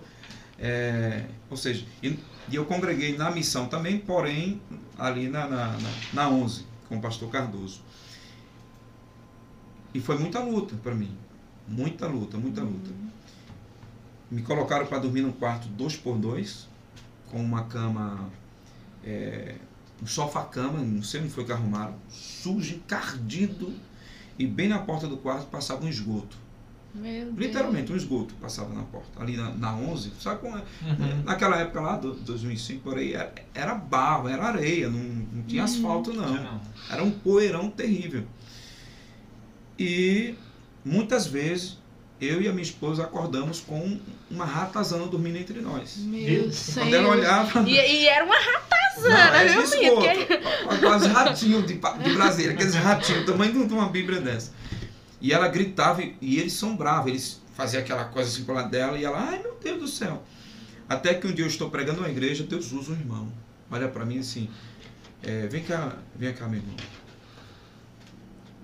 Eu quero me dar uma- um, um, um apartamento para você morar. Me deu um apartamento para morar. Quando eu entro no apartamento, com uma semana, descubro que a minha esposa está grávida. Uhum. Então, ali foi tudo providência de Deus. Tudo provisão de Deus. Pois bem, para resumir, é, estou lá em Brasília, lá com meu pastor Eliseu Barbosa, na época já, já em, em Águas Claras, mais acima, e, e surge uma necessidade de um pastor aqui. E por incrível que pareça, hoje eu entendo o porquê. Porque Deus muitas vezes faz algo é, fora do tradicional, fora do comum. O homem coloca Deus numa caixinha e, e diz assim: Deus só trabalha assim. Não, meu amigo, Deus tem várias maneiras de trabalhar. É. Deus tem várias maneiras de trabalhar. É, alguém pergunta por que Deus levou Daniel lá para a Babilônia? Né? Só lembra do exílio, mas houve um propósito de Daniel lá na Babilônia. E muitos propósitos. Não comparando, mas assim, dizendo que Deus agiu comigo de uma forma que não era costume meu ver essa forma. E esse pastor precisou, que era uma igreja aqui, é, conhecida como Igreja do Guará, muito amigo do meu pastor, e ele disse assim: estou presente porque na época o pastor que estava aqui, a mulher dele foi acometida de um tumor na cabeça, e aqui não tinha como tratar, e lá em Brasília eles tinham todo um aparato, aquela coisa toda. Uhum. Mas quem mandar para cá? Na época eles não tinham. E conversei com o meu pastor, rapaz, eu tenho um, um, um obreiro lá que fala de voltar para o Nordeste e tal, aquela coisa toda. Será que ele não quer ir? Rapaz, te empresto ele por um ano. Eles combinaram entre eles lá. E chegou com essa proposta para mim, pastor, não vá. Se não der certo, você volta para cá. É só um ano.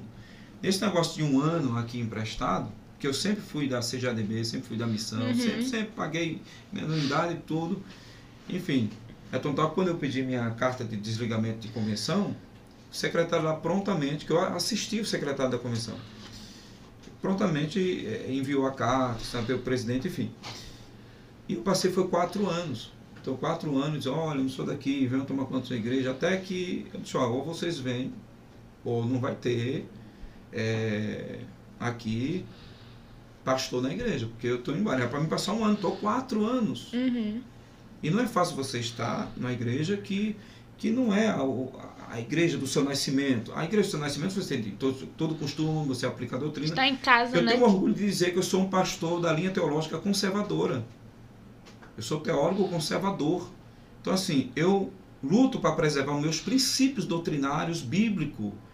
O que era pecado em 1800 e bolinha, no meu entendimento, ainda é pecado é. hoje. É. Tá aí uma permissividade tremenda, um liberalismo tremendo no mundo inteiro, mas a Bíblia não libera nada. A Bíblia, a única, a única coisa que ela faculta é o perdão àqueles que se arrependem. Porém, se não houver arrependimento, serão sentenciados. Diz a palavra do Senhor: quem crê será salvo. Porém, quem não crê será condenado. Aí hoje estão arrumando uma palavra bonita para falar. Não é condenado mesmo. É a, a Bíblia diz que é condenado.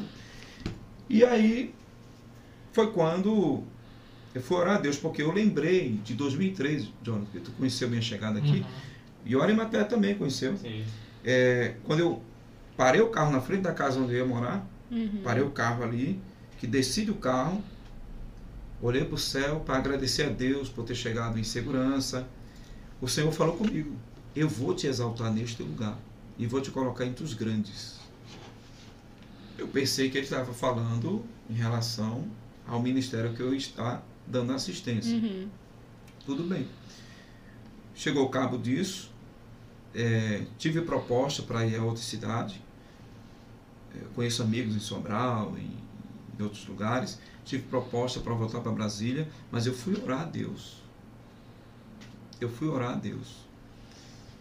É, eu não dou um passo se Deus não for comigo. Quando eu entreguei, alguém disse: Mas o senhor vai ficar morando aqui? Eu disse: Vou. Mas não vai. Deus não mandou eu ir embora. Eu lembrei da promessa. Deus não mandou eu ir. Eu só saio daqui quando o Senhor mandar eu ir. Eu só saio daqui quando a arca andar. Eu só saio daqui quando a nuvem andar. Se a nuvem não anda, eu vou ficar aqui. Eu não vou sair daqui. Parnaíba é do Senhor Jesus. E eu sou dele. Eu só saio daqui no dia que ele mandar. E segurei. Me firmei. E daí foi quando é, houve propostas e tal, e o Senhor falando, eu não estou nas propostas. Eu aguardei, fui orar a Deus. E Deus tocou no meu coração. É, vá conversar com o meu servo, pastor José Gonçalves. Eu não conhecia o pastor José Gonçalves. Alguém, alguém pensa que eu era amigo do pastor. Uhum. Quando eu digo não conhecia, assim, eu nunca tomei um café na mesma mesa. As vezes que eu vi o pastor antes de para cá foram três vezes. Uma em um evento dos Gideões, em um jantar que houve dos Gideões.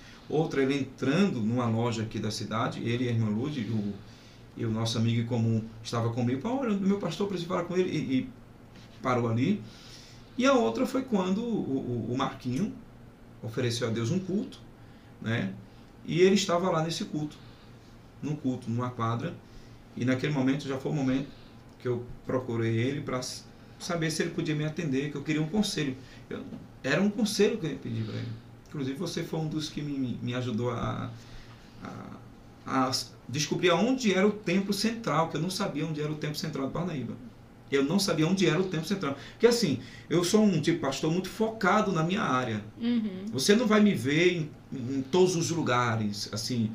É, às vezes os irmãos da Assembleia de Deus mesmo ficam meio chateados com, comigo, eu acho que ficam, né? Assim, é, porque ficam me convidando para pregar às vezes e, e- e eu boto uma certa dificuldade, não é orgulho, é porque assim, eu foco tanto onde eu estou que eu não tenho tempo para estar aqui e acolá, eu não tenho tempo. Uhum. Porque assim, não é porque eu estou trabalhando em um campo do meu amado pastor Zé Gonçalves que eu vou me relaxar. Eu fui chamado para auxiliar meu pastor. Eu não tenho que trabalhar é, para ele apenas como o, o, o homem José Gonçalves. Não. Eu tenho que fazer para ele como faço para Deus. Eu estou fazendo a obra de Deus.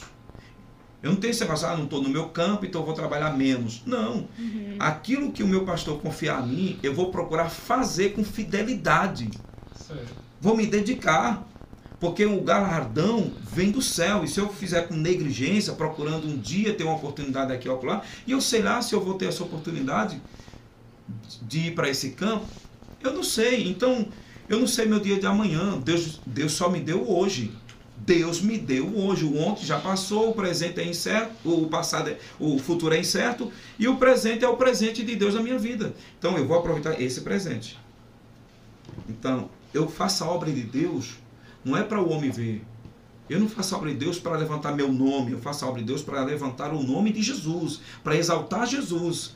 Foi isso que eu prometi ao Senhor. Por isso que tudo que eu vou fazer eu glorifico a Deus e Deus tem feito dar certo. Glória a Deus. Porque eu não faço para mim. Eu não faço para ganhar elogios. Eu faço para glorificar o nome do Senhor. Glória a Deus. E quando eu fui lá conversar com ele, que ele me recebeu assim de uma forma, e eu estava eu estava arrasado naquele dia, eu estava muito assim, orando a Deus, e eu passei uma madrugada toda orando. Eu disse, eu vou orar até que Deus me responda. E naquele dia o Senhor falou comigo: levanta-te, porque eu já te dei vitória. Me levantei e dormi pouco. E fui com a minha esposa. E quando cheguei lá, o pastor me recebeu muito bem. Parecia até que me conhecia. Eu disse, e eu disse assim, Senhor, se tu realmente tem uma chamada na minha vida, porque tem hora que você quer, não é? Tem hora que você quer se abalar. Se, se o Senhor tem, eu não estou indo lá para pedir nada. Eu não quero pedir nada. Eu não vou exigir nada. Eu quero só que o teu servo me aceite, nem que, nem que seja como um membro, para eu sentar lá no banco e glorificar a Deus. Eu, eu quero só ser salvo, Jesus. Ser salvo já está de bom tamanho. Uhum. Ser salvo. Até porque eu fui crente, não foi para ser pastor, fui crente para ser salvo. E aí foi quando eu cheguei lá e disse: Mas se o Senhor tem chamada, o teu servo vai me chamar de pastor, não para minha vaidade, mas só para confirmar. Só isso. Nem que ele só me chame de pastor a última vez. Porque se, o meu pastor me chamar de Josivaldo, é, Irmão. de irmão, é, para mim isso, isso não me diminui nada. É um privilégio. É um privilégio. Porque tem pessoas que dizem assim, tem que me chamar de pastor, tem que me chamar de pastor. É claro, você tem que fazer jus do nome. Mas é você que tem que fazer jus do nome. Uhum. É você, não, não, é- não é você querer obrigar as pessoas. Não, a autoridade não se impõe, a autoridade se conquista. E quando estava lá, ele perguntou, e sim, você, como é que você vai sobreviver? Porque lá você tinha o seu salário, tinha a sua vida e tal. E aí começou, não, pastor, tá saindo aí uma oportunidade para minha esposa, eu já coloquei um currículo ali, tem alguém já ficou de me chamar. Ele olha para mim e diz assim, você não vai trabalhar para o homem, você é um pastor. Aí eu já me alegrei, porque eu disse, o Senhor confirmou. Mas assim, foi uma coisa tão assim, vamos sábado, aí teve um evento da Rosiana aí na igreja, Uhum. aí depois teve o último culto de doutrina no tempo central, eu estava lá, até alguns brincam comigo e dizem, ah, o senhor veio só para acabar com o culto de doutrina. e não foi verdade. Coincidiu com a minha chegada e houve o último culto, e depois foi a, a reforma. E quando chego lá, ele me apresenta, a igreja me recebe, e para minha surpresa, naquele dia ele me coloca para ladear o pastor Nelson. Eu fui, Eu tava lá nesse dia. estava nesse eu dia, lembro. você lembra? Eu lembro. É, chamou. eu, eu, eu ladear o pastor Nelson, sei, assumi a, a- em poucos meses eu assumi a direção da congregação de céu. Agora imagine você ser empossado numa escola dominical, a esposa ficou em casa arrumando as, as coisas e o povo olhando, quem é esse? Nunca vi, nunca vi, né? É, foi muito estranho. E o mais, você assumir uma igreja que você não conhecia a liturgia da igreja. Não é fácil. Uhum. Porque assim, mesmo a Assembleia de Deus, em cada estado, É diferente. É, é diferente. demais. né? É, aí assumi a igreja e quando foi um ano e pouco, acho que um ano e meio depois, aqui na Tremembés, Uhum. eu tive outra surpresa, que foi quando o pastor, é, usado por Deus, entendeu que eu seria a pessoa para lhe auxiliar como vice-presidente das Assembleias de Deus. É, hoje eu estou vice-presidente da Assembleia de Deus, é, assim, um cargo de, de muita responsabilidade, porque eu, eu, eu tenho que imitar o meu pastor em tudo, quando eu digo imitar, não é o estrejeito dele, eu estou falando assim, Uhum. entender o que é que o meu pastor quer, entender que meu... porque é muito ruim você ser o presidente de um campo e que tem um vice que vo- você está nadando para a esquerda e ele E quer ele nadar para a direita. Não, você tem que é, o vice ele tem que falar de um jeito que confunda. Quando alguém ouviu o vice, até alguém disse, parece que é o presidente falando. Mas não é ele querer a autoridade do presidente. Mas é entender assim, ele Tem o mesmo foco. tem o mesmo foco. Uhum. Ele tem o mesmo foco. Hoje eu sou eternamente grato. Porque assim, a, a turma. Estou falando muito, né? A Não, turma- fique à vontade. A fique turma- à a turma, vontade. Porque você não assistiu o programa passado só tinha mulher. né? A turma, é, a turma tem, tem um pensamento errado de o que é honra e o que é abajulação. É. Aquela pessoa que age com é, é, o bajulador, ele é um bajulador para querer conquistar as coisas. Eu faço isso em troca disso. Tá entendendo? Uhum. Ele sempre está bajulando, querendo mais. Já quem honra, não. A pessoa honra pelo que o outro é e não pelo que o outro pode dar. Eu amo o meu pastor. Hoje eu, eu chamo ele de meu pastor, porque só Deus sabe como eu cheguei e como ele me acolheu. Só Deus sabe o que eu passei. Possa ser que para outros achem que isso não significa nada, mas eu que estava com o coração dilacerado, eu que estava sofrendo, eu que estava mo- moído, perdido aqui dentro dessa Parnaíba, sem saber para onde ia, e de repente eu encontrei um colo, eu encontrei um, um abraço, encontrei Uhum. alguém que disse: Venha para cá que eu cuido de você. Assim, não com essas palavras, mas com a ação, e me adotar como filho, eu seria um covarde não amar um homem desse, não amar uma família dessa. Então, pode alguém ter outros pensamentos? Eu não. Eu sou grato a Deus pela vida do meu pastor Zé Gonçalves. E o que eu puder ser fiel a Deus e ser fiel a, a Ele, eu estou falando isso aqui, não é. Ele sabe disso, sem palavras. Exaltação, né? É. Não é exaltação. Eu sempre honrei meus pastores. Uhum. Sabe por que eu cheguei até aqui? Não foi abajulando ninguém. Eu nunca pisei ninguém, nunca pass- passei por cima de ninguém. Eu tenho, eu tenho, eu vou até falar isso. Não sei quem é que vai gostar e quem não vai gostar. Primeiro, meu pastor não gosta disso.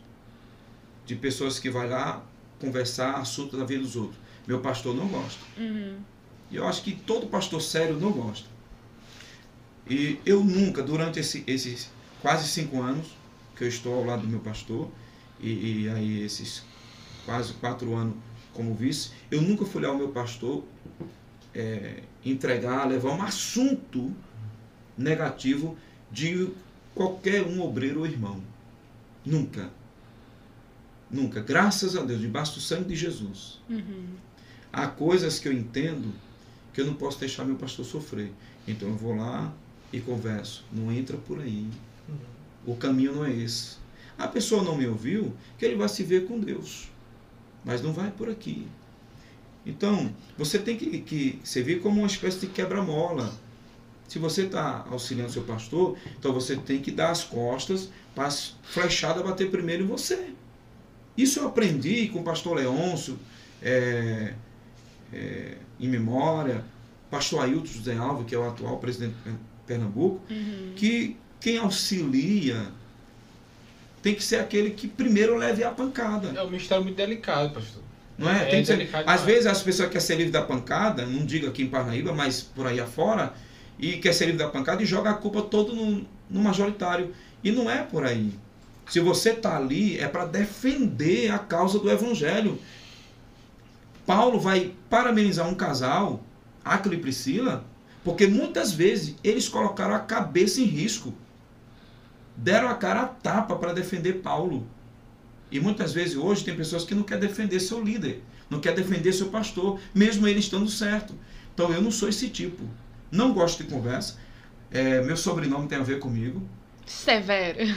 Algumas pessoas me acham chata. Eu não me acho chato. Isso não é modéstia minha. Agora eu não gosto do que é errado. Eu não gosto de hipocrisia, eu não gosto de falsidade, eu não gosto de mentira. Eu não gosto. Se uma pessoa começa a falar mal de você para mim, quando eu sair dali, aquela pessoa vai falar mal de mim para você. Então eu não gosto. Eu não gosto de fofoca, eu não gosto nada disso. Então assim, hoje em dia tá ruim viver aqueles que gostam da verdade tá ruim para viver. Porque quem gosta da verdade hoje é tido como chato, radical. Tá muito comum essas Muito coisas, comum. né? Uhum. Então você ser verdadeiro hoje é o chato. Mas eu prefiro ser um chato que vai para o céu do que ser um falso. Que na tua frente tá te abraçando, te beijando, te acariciando, te chamando disso. E quando sai, isso é uma desgraça. Isso é uma ovelha negra. Não é isso, não. E outra coisa, o que eu tenho para falar para você, eu não mando recado. Eu acho que o, o crente tem que ser verdadeiro. Eu não vejo Jesus mandando recado para ninguém. Quando Jesus olhou assim, disse para trás de mim, Satanás, ele disse foi na cara de Pedro. É? Então, é, eu sou verdadeiro. Então, eu nunca mando recado para ela. Diga para ela isso isso. Não, eu vou a você. Irmão, o que você fez não é correto. Claro que eu te corrijo, como diz a Bíblia, com amor. Que o pastor tem que falar e, e é falando e derramando um litro de óleo na, na pessoa, né? Assim, então, é, hoje eu glorifico a Deus. Mas tudo que está acontecendo na minha vida eu nunca imaginei. No dia que, que, anuncio, que o pastor anunciou que eu estaria ali auxiliando, né, é, como vice-presidente, a minha perna tremeu. O pastor Nelson, meu amigo, companheiro que eu gosto muito, tenho um, uma estima por ele, é, me cutucou e disse, é você, é com você. Disse, não, não. E, e, nós tínhamos conversado dias antes, né? A gente pensando assim na cabeça, acho que vai ser fulano, vai ser fulano, vai ser ciclano. E nunca passou na, nem na minha cabeça, nem na cabeça de ninguém que seria a minha pessoa, até porque eu estava chegando. Eu estava chegando. Mas Deus usou o nosso pastor. E assim foi, e eu estou, não sei se é amanhã, não sei até quando, mas eu estou. Aí Deus tem me abençoado.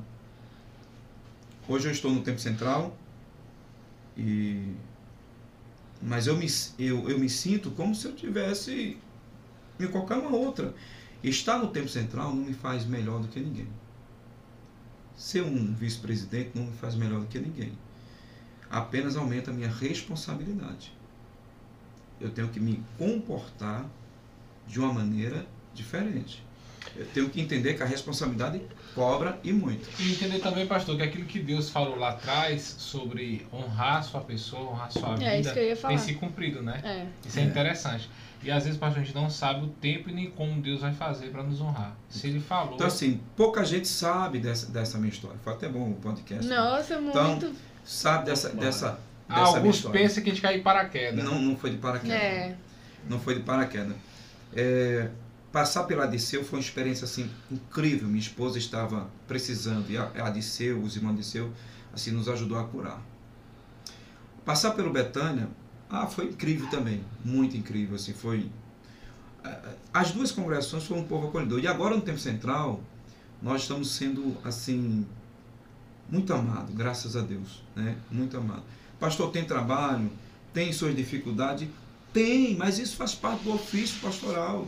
Pastor que não quer passar por dificuldade, por luta, por, por provações, tá ruim para ele, muda, muda de rumo, né? Vai voltar a vender banana, laranja, alguma coisa. Faz parte. Paulo convida o, o seu companheiro na fé, dizendo assim: sofre, pois, comigo as aflições como um bom soldado de Cristo. Então, se eu quero ser um bom soldado, claro que eu vou sofrer. Está aflições. sujeito a É. isso e entender que Deus Para trabalha. concluir né? essa parte de vice, para concluir, eu fui uma pessoa que nunca quis assumir o que sou. Isso me, isso me fez sofrer muito. Você sabe que é um passarinho saber que tem asa, mas tem medo de voar? Era eu. Hum. Mas por quê? Por, eu acho que tem muita gente me assistindo, porque assim como tem pessoas que confundem abaju- é, honra com abajulação, Uhum. que o bajulador é aquele que está interessado em alguma coisa. No dia que ele não tem mais, ele, ele para de elogiar, ele para de abajular. No dia que leva um carão, como diz lá em Pernambuco, ele para de, de parabenizar a pessoa. Tem também aquela pessoa que não te suporta. O teu sucesso incomoda. Verdade. E eu não tenho sucesso. Eu tenho um Deus. Eu não tenho sorte. Eu tenho Jesus. Eu, eu tenho convicção da minha chamada. Se eu partir para o céu hoje, eu parto uma pessoa realizada. Todos os dias, quando eu vou orar, eu faço minha despedida da terra. Meu Deus. Todo dia. Falo com a minha esposa, falo com meu filho. Faço minha oração e digo, Senhor, estou em tuas mãos. Ah, antes, uns meses atrás, eu, so- eu sofri é, um, um- indício de, de, de AVC. Uhum. Que assim, eu oro a Deus, mas eu sou muito intenso. Vocês me conhecem, vocês dois sabem disso. Eu não sei fazer é, um faz de conta. Ou para o meu Deus é o melhor, ou não. Ou eu faço o melhor para Deus, ou eu não faço. Então não existe um faz de conta. E quando. Então isso terminou me acarretando essa pandemia também. é, me obrigou muito, porque na igreja onde eu estava, terminou no início a gente fazendo quatro cultos de oração. É, fazíamos live, a até até chegou lá e as lives, além das lives na igreja, eu fazia minhas lives também. Então era, uma- era muito tenso, preocupado com os irmãos. Graças a Deus naquela congregação nós não perdemos ninguém para o, o, o, O vírus. o vírus, Uhum. não perdemos ninguém, tá? Deus estendeu as mãos, eu orei a Deus, Senhor, não quero perder ninguém para esse mal. E graças a Deus não, não perdemos. Então foi muito intenso, preocupado, é, na, na assistência social, Uhum. os irmãos da, eh, da congregação do Betânia nos ajudou muito nesse sentido, muito, muito, muito. Fui acometido também pelo vírus, minha esposa também, a igreja cuidou da gente, cuidou de nós. Enfim, só que isso me trouxe esse, esse, esse desgaste, Consequências, essa né? consequência. E um dia eu me acordei com um lado meu dormente, todo um lado. Naquele momento ali só orei a Deus, fiz um sacrifício e fiquei de joelho e orei a Deus, não quis acordar a esposa e entregando minha alma ao Senhor. Senhor, está em tuas mãos. Se é agora que o Senhor vai me levar, me leve. Também, se não é que, enfim. Eu sou muito intenso nisso aí. Mas eu, eu- qual, qual era a minha situação? De assumir de, o que eu sou. Em que sentido? Por exemplo, as- quando alguém diz assim, é, você não pode dizer que você é isso. Hoje alguém dizer o que é incomoda as pessoas. Uhum. Incomoda. Por exemplo, tem pessoas que, que não quer. Você é um pastor, não quer que você fique dizendo, sou um pastor, sou um pastor. Não quer que você assuma aquilo que Deus te deu. Eu acho que o feio é você assumir o que você não é. Se você não é pastor, então não diga que você é pastor. É, Deus usou o pastor José Gonçalves para me colocar lá e hoje eu estou vice. Mas pode aparecer alguém que se incomoda quando eu digo que eu estou vice. Então era esse tipo de coisa que eu tinha medo de, Uhum. de assumir. Aí foi quando eu li esse texto aqui, que está lá em, em Mateus, está lá em Mateus, capítulo de número 5, versículo 15.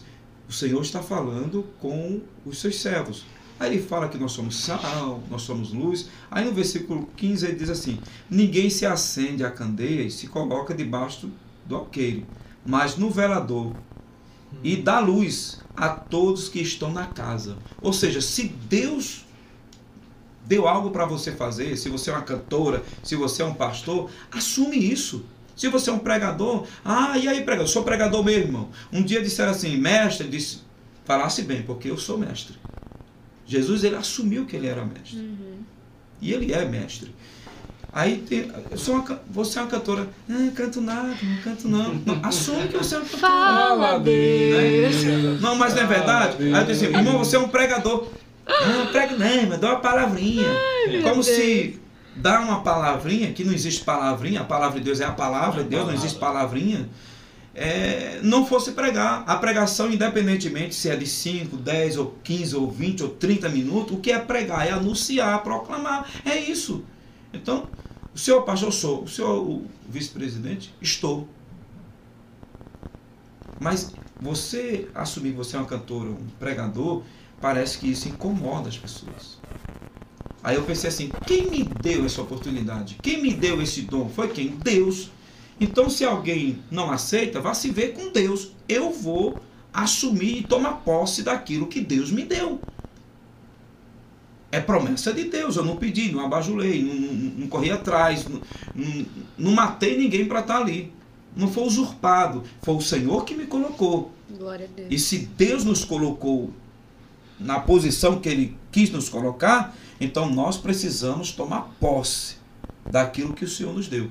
Quando eu entendi esse versículo, que Deus nos coloca em lugar de destaque, para que Ele seja o destaque em nós, é Ele que tem que brilhar e não nós, eu disse, então eu não vou me esconder. Eu vou assumir quem eu sou. Porque tem gente assumindo que é coisa ruim, por que eu não vou assumir que sou um servo de Deus? Né? Então, eu, isso funcionou para mim como uma, uma libertação, porque quem se incomoda com isso é quem não é feliz com a sua felicidade. E eu sempre pensei assim, para concluir esse pensamento, eu sempre pensei assim, qual o, o, o entendimento que eu tenho? É, e isso eu faço com uma pergunta a vocês. Vocês estão me perguntando, eu pergunto a vocês. Vocês sabem quando é que um homem morre? Vocês sabem? Eu já ouvi um grande pensador contemporâneo chamado Josivaldo Severo que disse assim: o homem morre não quando ele perde a vida, mas quando ele passa a não acreditar mais no seu chamado e nos seus sonhos. Isso. Então o homem morre. É, o homem morre não é quando ele deixa de existir. É. Ele morre quando ele deixa de sonhar. Verdade. Uma pessoa que não sonha, ele não tem esperança, não tem expectativa de vida, ele não tem nada, nada, nada, nada. Então ele, ele é um cara, ele parou de sonhar, não tem mais esperança para nada. E eu sou um sonhador. Possa ser que eu não chegue lá no, no topo do Everest, mas pelo menos na metade dele, e eu vou ver uma paisagem bonita, eu vou. E glória a Deus por isso. Pastor, Vamos. nós vamos para a segunda parte do podcast. Esse momento é o momento se o senhor quiser comer um pedaço de pizza, orar, entregar o jejum. Não Tem precisa não, aí, não pastor? precisa não. Outra que eu quero deixar bem claro pro senhor, sou seu amigo, eu não tenho nada com essas No perguntas. Tá. viu? Ixi, rapaz, já tem. Não, falar em pergunta aqui, é, eu quero agradecer a, a- a- aos meninos, né? o Arimateia, né? E a Natiane, vocês que a semana passada divulgaram esse projeto. Isso- essa apostila aqui, ela tem. Mas, E a mas- gente vai falar dele já já. É. Vai falar, né? Vamos, Sim, com certeza. É, essa é a parte falar. que a gente É, respira. Vai falar no bolso aí. É. Não, se eu um disser a vocês que eu ainda tenho um compromisso hoje ainda. É, e depois a gente vai Camarada- acelerar. Vamos acelerar. ocupado. Vamos. Gente, vamos passar agora pro nosso crente quiz, que a gente sempre faz, tá bom? Isso, espero que o pessoal.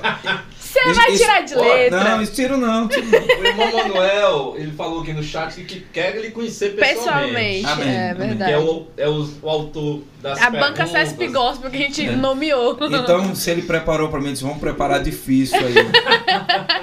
Vamos lá. É, Pessoal, gente, eu- é assim.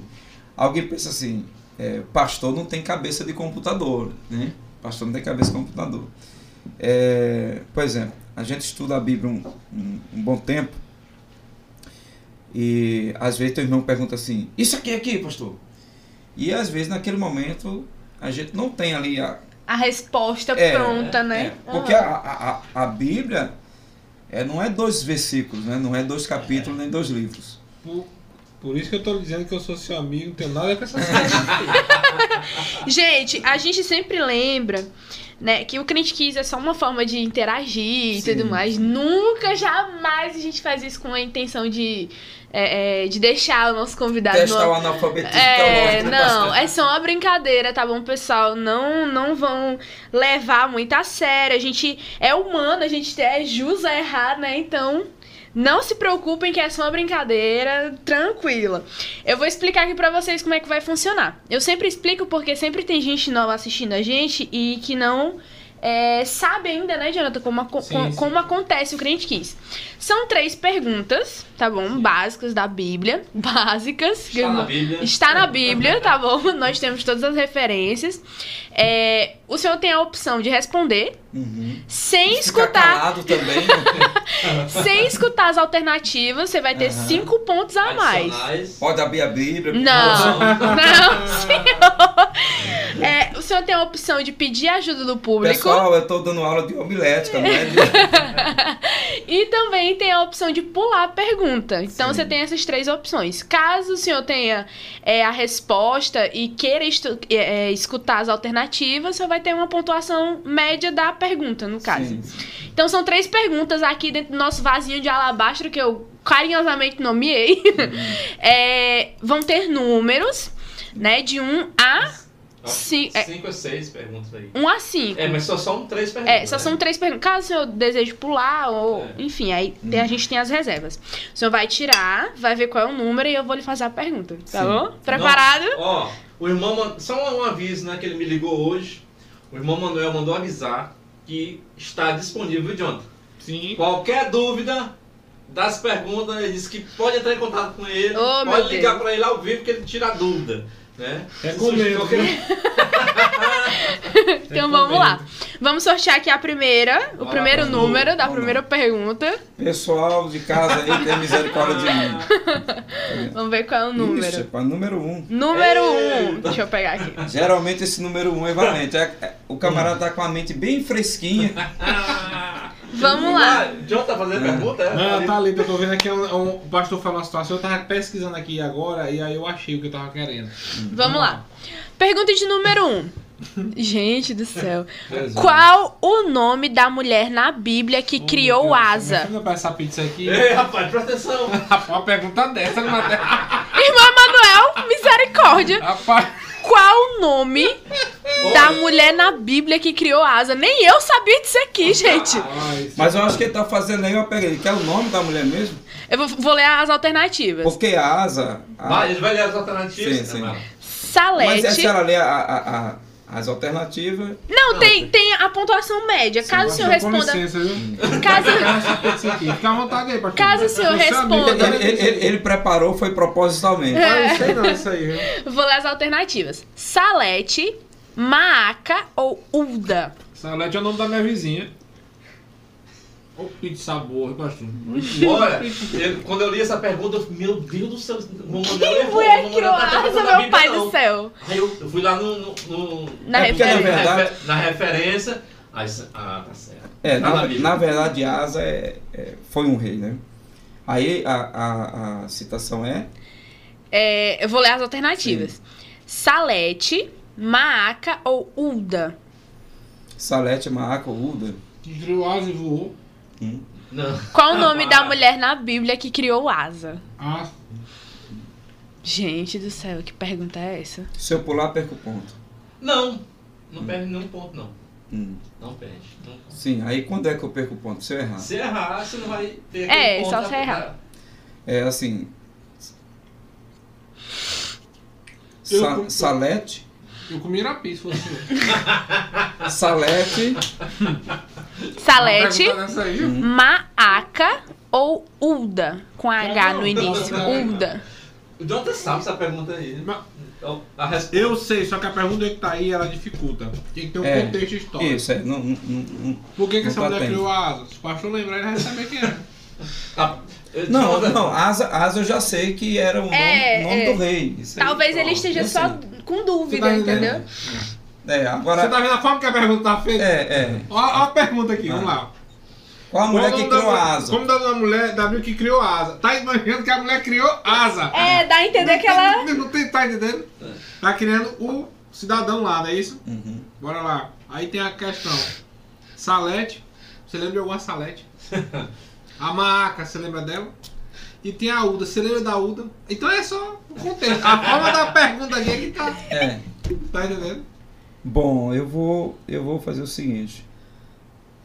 Como é uma brincadeira, eu vou com uma aca. Maca. Certo, Ah, vamos lá. Será, gente? Será? A sua resposta está exata! Aê, rapaz!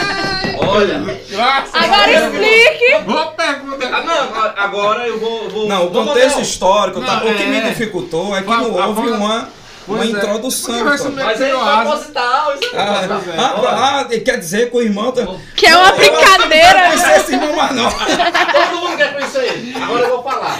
Eu só Irmão se for Manuel. tomando um sorvete olhando pra É, ele. Manuel, Tô brincando, irmão Eu Manuel. Deus te perdão. abençoe, querido. No, no episódio passado ele, ele mandou essa pergunta e eu tirei. Eu tirei porque eu não entendi. De cara não entendi. É uma Meu pegadinha. Gente, mas essa lê, pergunta é difícil, porque é, um- é- difícil, é- é um- criou asa, aí você fica Mas é um contexto que você não está acostumado tanto. assim. né? É, verdade. Não verdade. está acostumado tanto. Pra ser sincero, o que me ajudou foi a Salete. Gente, me ajudou. E a referência tá lá em 1 Reis, capítulo 15, do verso, o verso 9 e o verso 10. Se você? Só quiser- ter- Só, terminando, Thalita. E aí o irmão Manel me liga e disse assim, ó, olha, a pergunta assim, assim, assim, é uma pegadinha. Não é que a mulher criou asa. Assim, é realmente. Mas Pois o é. homem- A forma que É, você podia lê. dificultar. né? É. Dificultar. Vamos Manuel- trazer o irmão Emanuel aqui pra explicar essas perguntas, porque misericórdia, viu? Vamos lá pra segunda, ó. A primeira ele já Deus, é- acertou. Já, já é quantos pontos essa aí? É, Não, é, ganhou quanto, é ponto, quantos 15 pontos? pontos. 15 Só pontos. 15? Por que é que no Ah. outro episódio era 20? Não, agora a segunda vale 20. É. É lá. 15, 20 e 30, né? Isso. Por que vocês não botaram aquelas mesmas perguntas lá da época do dia da Vocês são, pelo amor de Deus. né? Número 3, gente. Número 3. Vamos ver aqui Cadê qual minha é. água, Deus? Vai lá.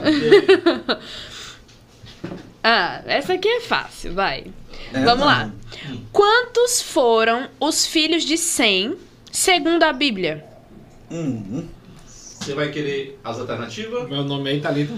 Quantos foram os filhos de Sem, segundo a Ela Bíblia? disse que é fácil. Eu tô lendo, né? É, não, é, não, é, não é os filhos de Abraão, não, minha filha. E nem de Jacó. Quantos foram os filhos de Sem? Sim. Não, mas já saiu os filhos de Jacó, né? Que tinha. Todo mundo pensa que é 12. é. Vamos E às três? alternativas.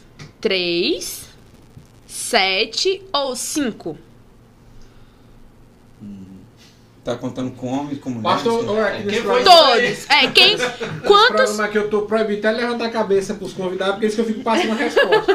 Bom, a, a questão é o seguinte, porque é, é, a gente tem que entender na questão da numerologia bíblica, é, existe a contagem com, só com homens, muitas vezes é, é, contava só os homens. Por exemplo, Adão e Eva, Uhum. é citado os homens, por mais que tenham filhas, né? E às vezes não. Às vezes ela, eles estão ali, mas não contam. Você tem que somar, você mesmo somar. Creio eu que seja o geral, né, Jonathan? É. Que ele falou assim: quantos, foram filhos? os Aí, filhos? É. não é. Quantos foram os filhos de 100, segundo a Bíblia? Bota no geral aí, quantos filhos são? Três filhos, Uhum. Se não for no geral e for só homem, a gente assume a sete responsabilidade. filhos ou, Ou cinco, cinco. filhos? É. Três filhos, sete, Sete filhos ou cinco. cinco filhos. Ou pular ou pedir ajuda. É. Pular perde ponto? Não. Então vamos pular aí. Pronto. Pulou. Vamos lá, vamos sortear a outra. Olha, mas tem ninguém lembra nem quantos filhos a gente É. tem. Mas filho dos outros, né? Não, eu, eu estava, eu, eu estava em duas. Na dúvida. É, mas Qual? Número? Número? cinco. Número 5. Vamos lá. É a última, é? Só prepararam Não. coisa ruim. Ele tem mais duas, porque. Pastor, você assistiu o episódio do Vale? Meu Deus, que pergunta é essa? Essa, essa, essa. Pastor, até hoje eu fico com vergonha do Vale. pastor.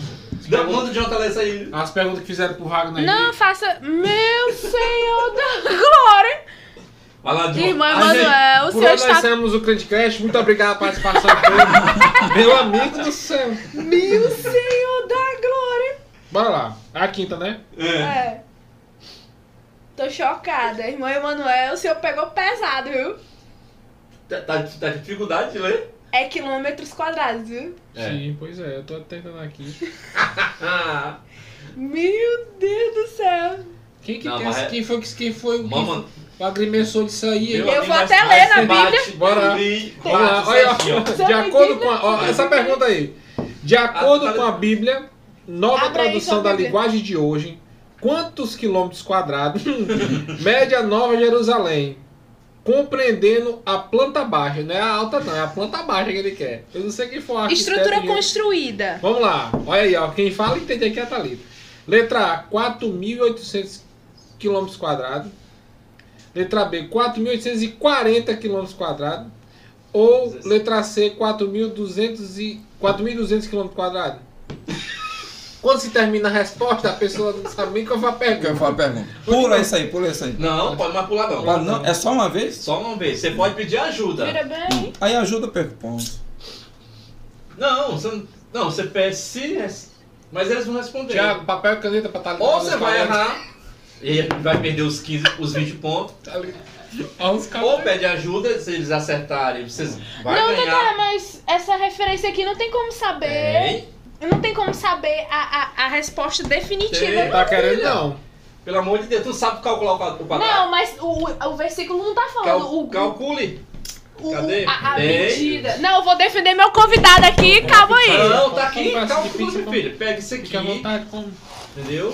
Sim, isso aqui é o quê? É a- o comprimento, é a largura, o que que é? Então, com- é quadrado. Pode olhar, ó.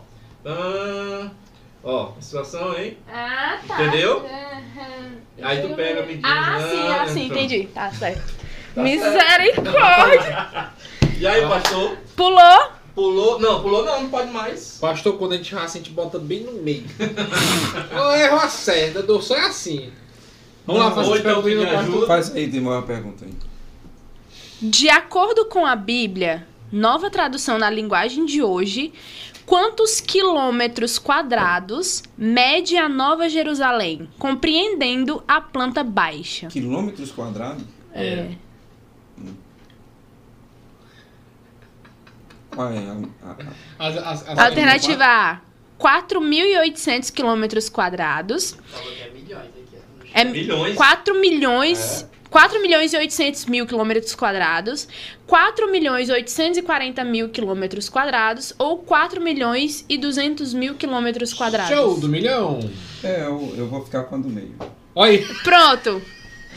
É, dessa vez eu, eu, eu não vou me fingir de doida, entendeu? Vai ser essa daqui mesmo. A resposta, gente, está exata. Olha aí, pastor Exato. calculou de cabeça aí, ó. Não Tá lá em- ah, Lê aí, pastor. Vai lá pra Bíblia. Tá lá em É, é, Apocalipse 21, 16. Me dê bem Eu aí a lembrei, Bíblia. peraí, deixa eu ter. Pastor Círio Sanches e Borges, muito obrigado pela aula de teologia bíblica. Tá. Vai lá. Deixa é eu ler aqui pra 16, vocês, né? como fica Porque a complicado última não entender. é. Assim, eu fico em dúvida entre a primeira Hum. e a última.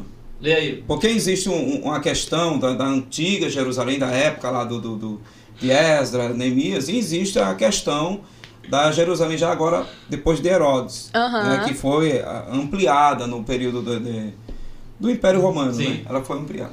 Vamos lá. Ah, tá, entendi. Eu não tinha lido essa última parte. Pronto. E a cidade estava situada em quadrado, e o seu comprimento era tanto como a sua largura. E mediu a cidade com a cana até 12 mil estádios, e o seu comprimento, largura e altura eram iguais. Então era 12, 12, mil- 12. Não, 12 mil Não, ao eu- quadrado. sim, vezes, sim, vezes sim. 12 mil. É. Vai dar. Esse estádio aí era o. É, é, Só É igual pergunta. 12 portas, né? Por exemplo, Jerusalém tinha 12 portas. Só uma pergunta, esse estádio aí era o verdinho ou era o Não. Não. Não, gente, aí não é o estado, é, é a, a- não é o É só- templo é- de Jerusalém, é, é. a cidade. de Mas não é só pra quebrar, Tá bom. porque essa pergunta aí. Misericórdia. Boa. 12 mil vezes 12 mil. Vamos lá pra última pergunta, gente. Vamos lá. Pode Não sim. é com medo dessa última É. pergunta aí. Misericórdia. Manuel, Foi sei pesado. não sei se eu quero lhe pesado. conhecer, não. Mas ele quer conhecer. Tô brincando, meu amado. Deus abençoe. Amém. Qual foi Vamos o número? Número. Ah, é um patinho. Dois. Tchu, Dois. tchu. Vamos lá. Meu Deus do céu. Qual o filho mais velho de Sem, filho de Noé? De novo? Meu Deus, Senhor. Lá era quantos filhos? Agora qual é o filho mais Vou achar o velho? filho do de mão. De Sem, que era o filho de Noé. Cita aí as alternativas. Elão, Assur ou Arã? Os filhos mais velhos de? Sem. Qual o filho? O Qual, filho. qual o filho? É. Qual o, filho mais velho De Sem. De. 100. de onde veio os semitas? Arão. Não, Elão, Uhum. Assur ou Arã? O Eu, falta essa aula, eu sei. Adiantar não. filho de Sem. Esse Sem que ele tá falando é Filho de Noé. Cão sem já foi. Qual o filho não. mais velho dele? Gente, o irmão Manuel. Não, o Rapaz, irmão não, aí, ele viu o cartaz, quando ele viu o convidado. cartaz, Pastor Josivaldo, vice-presidente. Opa, peraí, as perguntas ser assim. É, mas esses assuntos são assuntos assim tão. É porque a, a Bíblia é como se fosse época. Você tem, tem época que você está muito ali no Novo É, Testamento. É, pois é.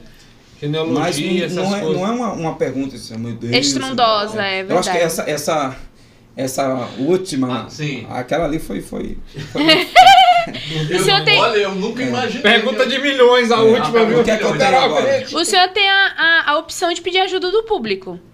é? É. Então vamos lá pro público. Vamos, vamos lá. Pessoal. Gente, você que tá aí saindo assistindo. bem até agora. Tá sim, acertou as duas. Tá É. sim. Já tem Vamos quantos lá. pontos? Só, só 35.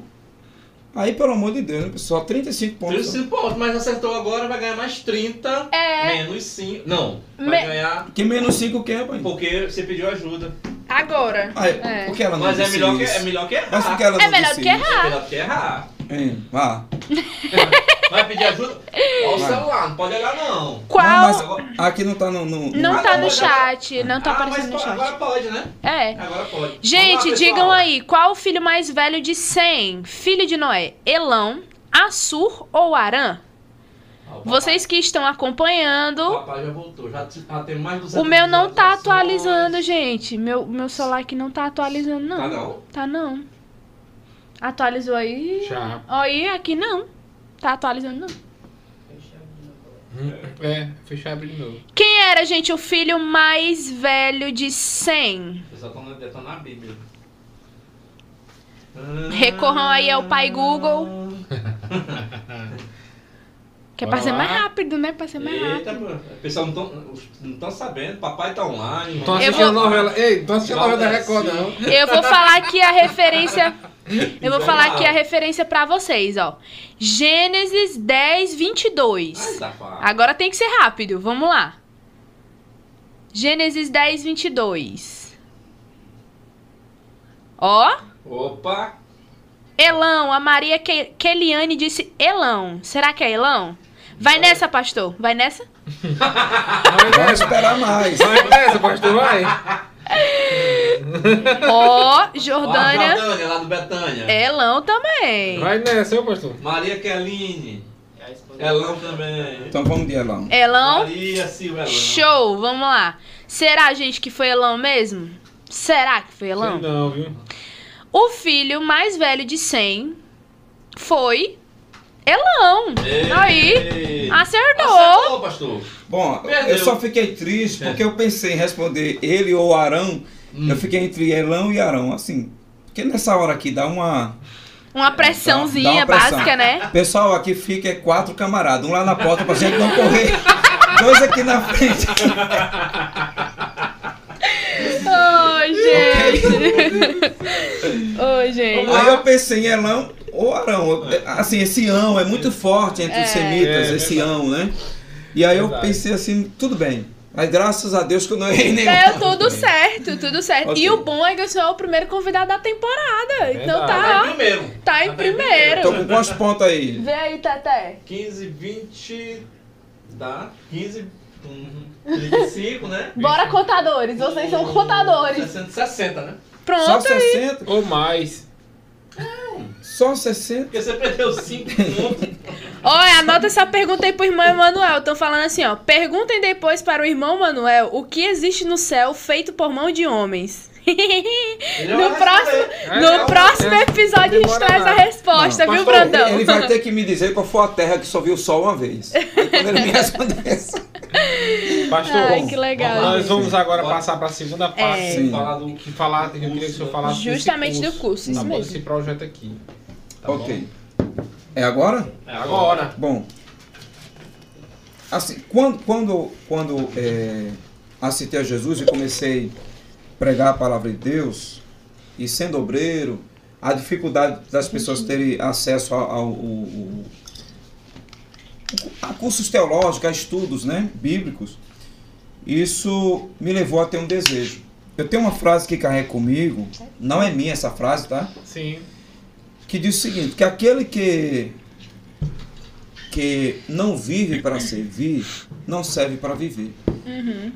A, a vida do ser humano aqui na Terra tem que ser uma vida de servir, servir ao próximo, servir é, aos nossos irmãos. Eu sempre tive um desejo. Gosto de ler, gosto de escrever. Uhum. E esses dias eu fui convidado pelo o Wagner para dar aula no, no curso básico de teologia. Pego algumas matérias, não são todas, mas algumas matérias a gente pega lá no curso de teologia. E entre lá, eles tinham os alunos, né? Uhum. Falando, pastor, por que o senhor não dá para nós aí um, um curso de capacitação dentro da, da área da, da, da homilética, hermenêutica e tal? A gente precisa tanto trabalhar essa questão de, de vencer o nervosismo e tal. Uhum. E esses três alunos deu ideia. Só sei que de repente eu estava montando uma apostila. Montei, dei um título a essa apostila, pregando Com com, excelência. né? Uhum. É, entrei no campo das pesquisas, coloquei mi- é, minhas notas, Uhum. enfim, montei aqui essa apostila. São 57 páginas.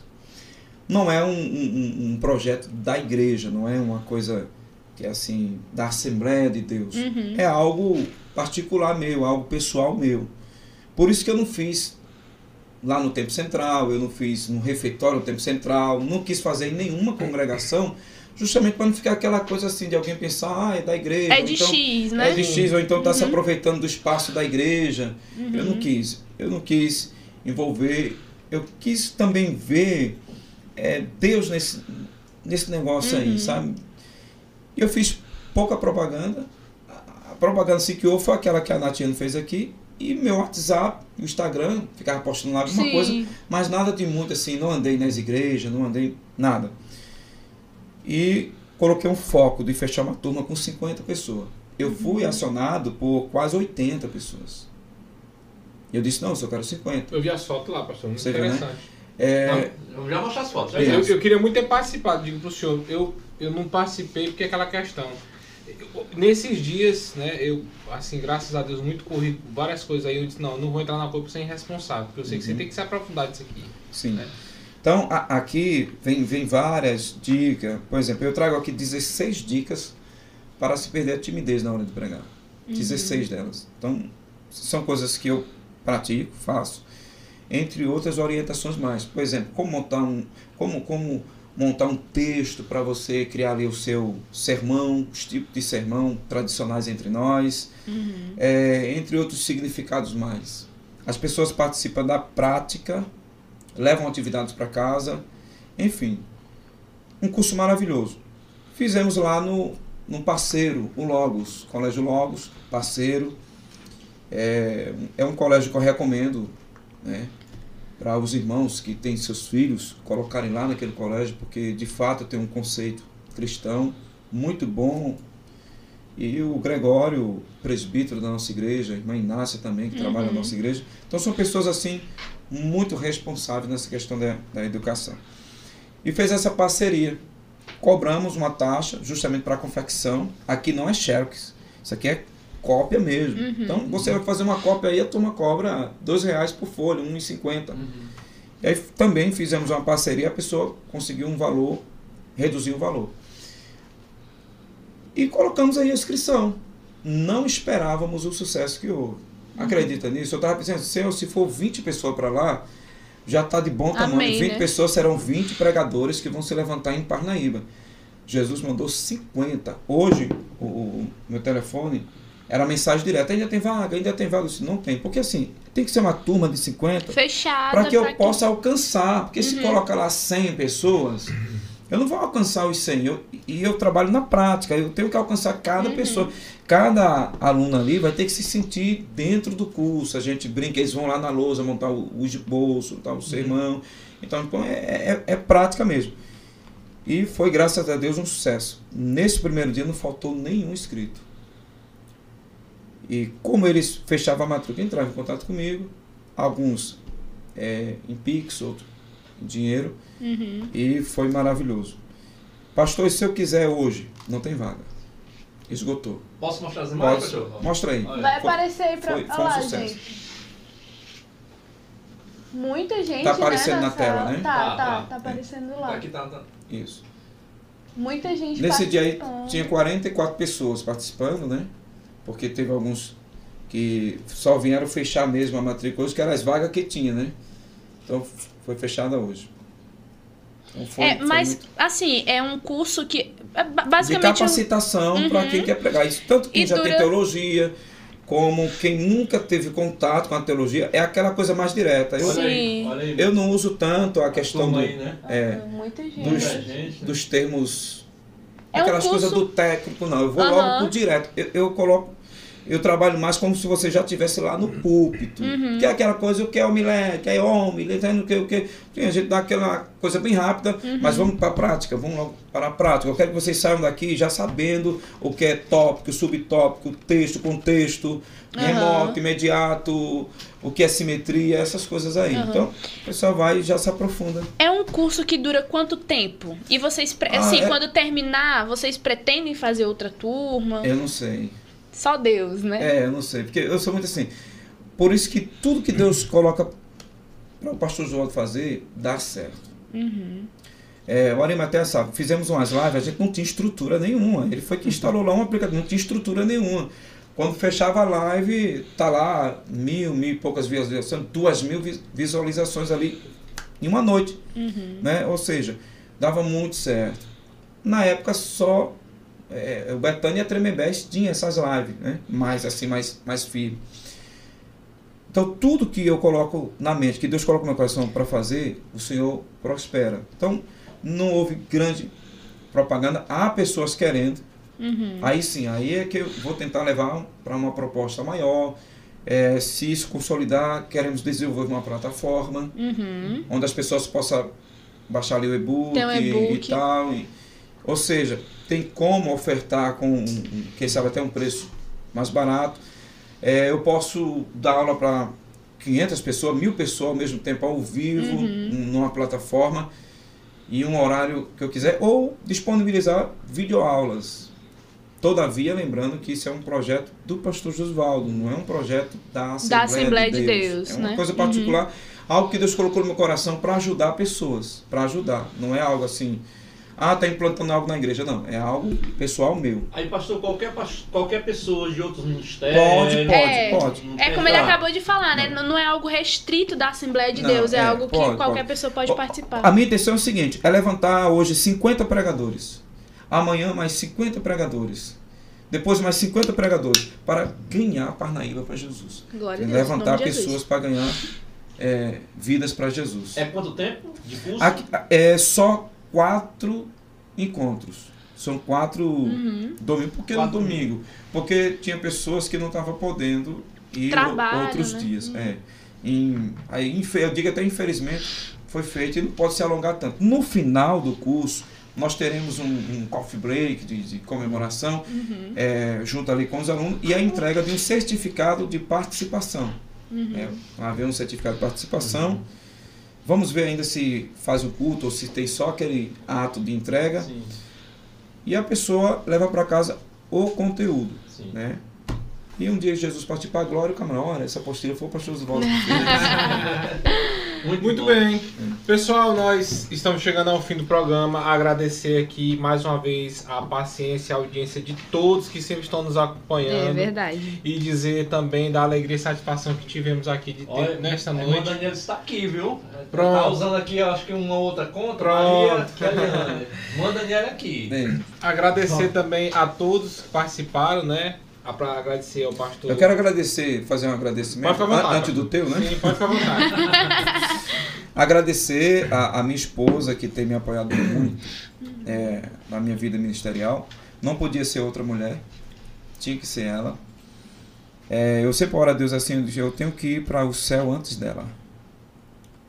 Porque assim, quando o pastor ficar viúvo, é, independente, quem seja esse pastor, sempre haverá sempre haverá candidatos, candidatas.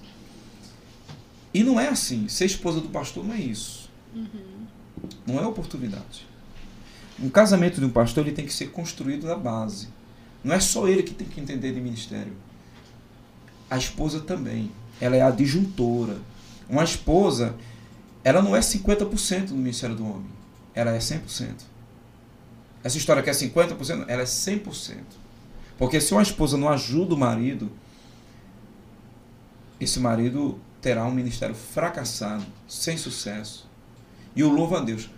Você me acompanha há nove anos, sabe é, como Deus tem sido maravilhoso comigo. Nunca mais a gente tomou aquele café junto, né? Mas assim, eu amo minha esposa, eu amo meu filho. Eu amo. E eu glorifico muito a Deus pela vida da minha esposa. Muito, muito, muito, muito. Uh, ela me ajuda muito no meu ministério. Por exemplo, a Daniela é a pessoa dada, né? Assim, ela chega na igreja, abraça crianças, jovens, mães. Uhum. Então ela é muito assim. Doada, é, né? Eu, eu sempre digo para ela assim: nós, o que somos, somos apenas aquilo que Deus quer que seja. Uhum. E nada mais. Então, Deus não, Deus não nos chamou para ser pastor para ser chefe da igreja. Deus nos chamou para ser pastor, para ser servo de Deus uhum. a serviço da igreja. Então, eu sou um servo de Deus que trabalho em favor da noiva de Cristo. Amém? Amém. Então, eu glorifico a Deus. E quero agradecer também ao Ismael e a Keliane que me ajudaram também aqui na questão das apostilas. Foram dormir madrugada, organizando Preparando, tudo. né? Tá? Houve todos um, os bastidores. Então, toda essa estrutura. E eu glorifico a Deus. E o outro agradecimento que eu quero fazer é ao Gregório, que nos apoiou nesse projeto, a todos os inscritos. Né? E eu não posso deixar de agradecer pela vida do meu pastor José Gonçalves, pela vida da sua esposa Manude e de toda a família. Agradecer pela vida de todos os irmãos das congregações por onde eu passei. E hoje, pela vida dos irmãos do Tempo Central. Então, o Tempo Central é a nossa casa. Eu sempre digo para os irmãos do Tempo Central: o Tempo Central é de todos nós. É da Tremembés, é de todos. O Tempo Central é nosso. Então, eu fico muito feliz quando tem esses movimentos, esses momentos que outras igrejas, outras congregações estão conosco lá. Eu sempre digo: aqui é a nossa casa. É lá que está o nosso pai, estou, né? E, e para mim é um privilégio muito grande. Você não sabe o que é trabalhar diretamente do lado do pastor Zé Gonçalves. Gente, é um aprendizado em cada gesto. Eu imagino. Em cada gesto, não tem como. Eu já auxilei muitos pastores, mas em cada gesto, ele tirar o copo de um lugar para o outro, já está te ensinando. Então, tenho que aproveitar Verdade. essa faculdade. É, e nós certeza. já convidamos ele para vir aqui, ele disse que vai vir. Qualquer hora ele disse que É. aparece. Vai, só pode vir aqui. Bom, Vamos para a palavra do dia? uma palavra do dia, eu quero deixar aqui uma palavra. É, Eu vou deixar uma palavra, pastor, mas eu quero depois que o senhor olhe para aquela câmera e deixe também uma pequena mensagem, tá bom? A palavra do dia hoje está lá em Provérbios, capítulo 4, a partir do versículo 23, que diz assim: Sobre tudo que deves guardar, guarda o teu coração, porque dele procedem as saídas da vida. Desvia de ti a tortuosidade da tua boca, e alonga de ti a perversidade dos lábios. Os teus olhos, é, os teus olhos olhem direitos, e as tuas pálpebras olhem diretamente diante de ti. Pondera a verdade de, tu, de teus pés, e todos os teus caminhos sejam bem ordena, ordenados. Não decline nem para a direita, nem para a esquerda. Retire o teu pé do mal. Essa aqui é a versão que eu li. Agora eu quero ler numa versão diferenciada da matéria, que eu encontrei aqui, que diz assim, ó. O mesmo, o mesmo capítulo, Provérbios, capítulo 4, a partir do versículo 23, diz assim, ó. Tenha cuidado com o que você pensa, pois a sua vida é dirigida pelos seus pensamentos. Nunca fale mentiras, nem diga palavras perversas. Olhe firme para a frente, com todo a confiança. Não baixe a cabeça envergonhada. Pense bem no que você vai fazer, e todos os teus planos darão certo. Evite o mal e caminhe sempre em frente. Não se desvie nem, nem um só passo do caminho certo. Do início dessa conversa é, com o pastor Josivaldo, ele falou muito sobre isso. Em algumas palavras, você de repente não percebeu, mas a sua segurança no Senhor, A palavra de Deus vem dizer que nós temos que olhar para frente, olhar para o Senhor, seguir reto em caminho do Senhor. A palavra de hoje vem dizer isso para nós, que nós não venhamos desviar do caminho correto, que é Jesus Cristo. O mundo ele tem um centro.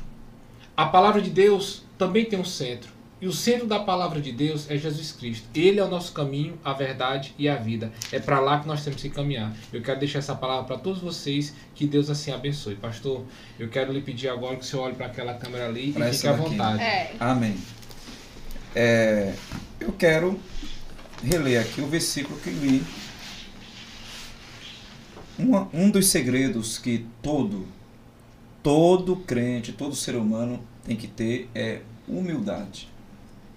Humildade não significa é, rebaixamento, significa se colocar na posição que Deus quer que você se coloque, sem pisar, sem humilhar, sem maltratar ninguém. É, humildade significa ouvir, aprender a ouvir um não quando preciso e ouvir um sim também quando for preciso. Humildade significa muitas vezes voltar atrás, dar uma ré, voltar atrás para que tenha um novo recomeço. Se você está precisando de recomeçar, recomece. Que recomece em Cristo. Recomece em Cristo. O versículo que eu quero deixar para todos é o que eu li há pouco, onde diz a palavra de Deus: Ninguém se acende a candeia e se coloca debaixo do alqueire, mas no velador, e dá a luz a todos que estão em casa. Esse é o propósito para que o Senhor nos escolheu, para que Cristo possa brilhar em nós. Que os homens possam ver a nossa luz e que as nossas obras elas glorifiquem a Deus. Nem sempre precisa a gente sair gritando por aí dizendo eu sou crente, eu sou isso ou aquilo. As pessoas quando olham para nós, vê que temos o brilho do Espírito Santo de Deus. Muitas vezes as pessoas dizem eu sou crente, mas o seu testemunho, a sua obra não condiz com o que ele diz.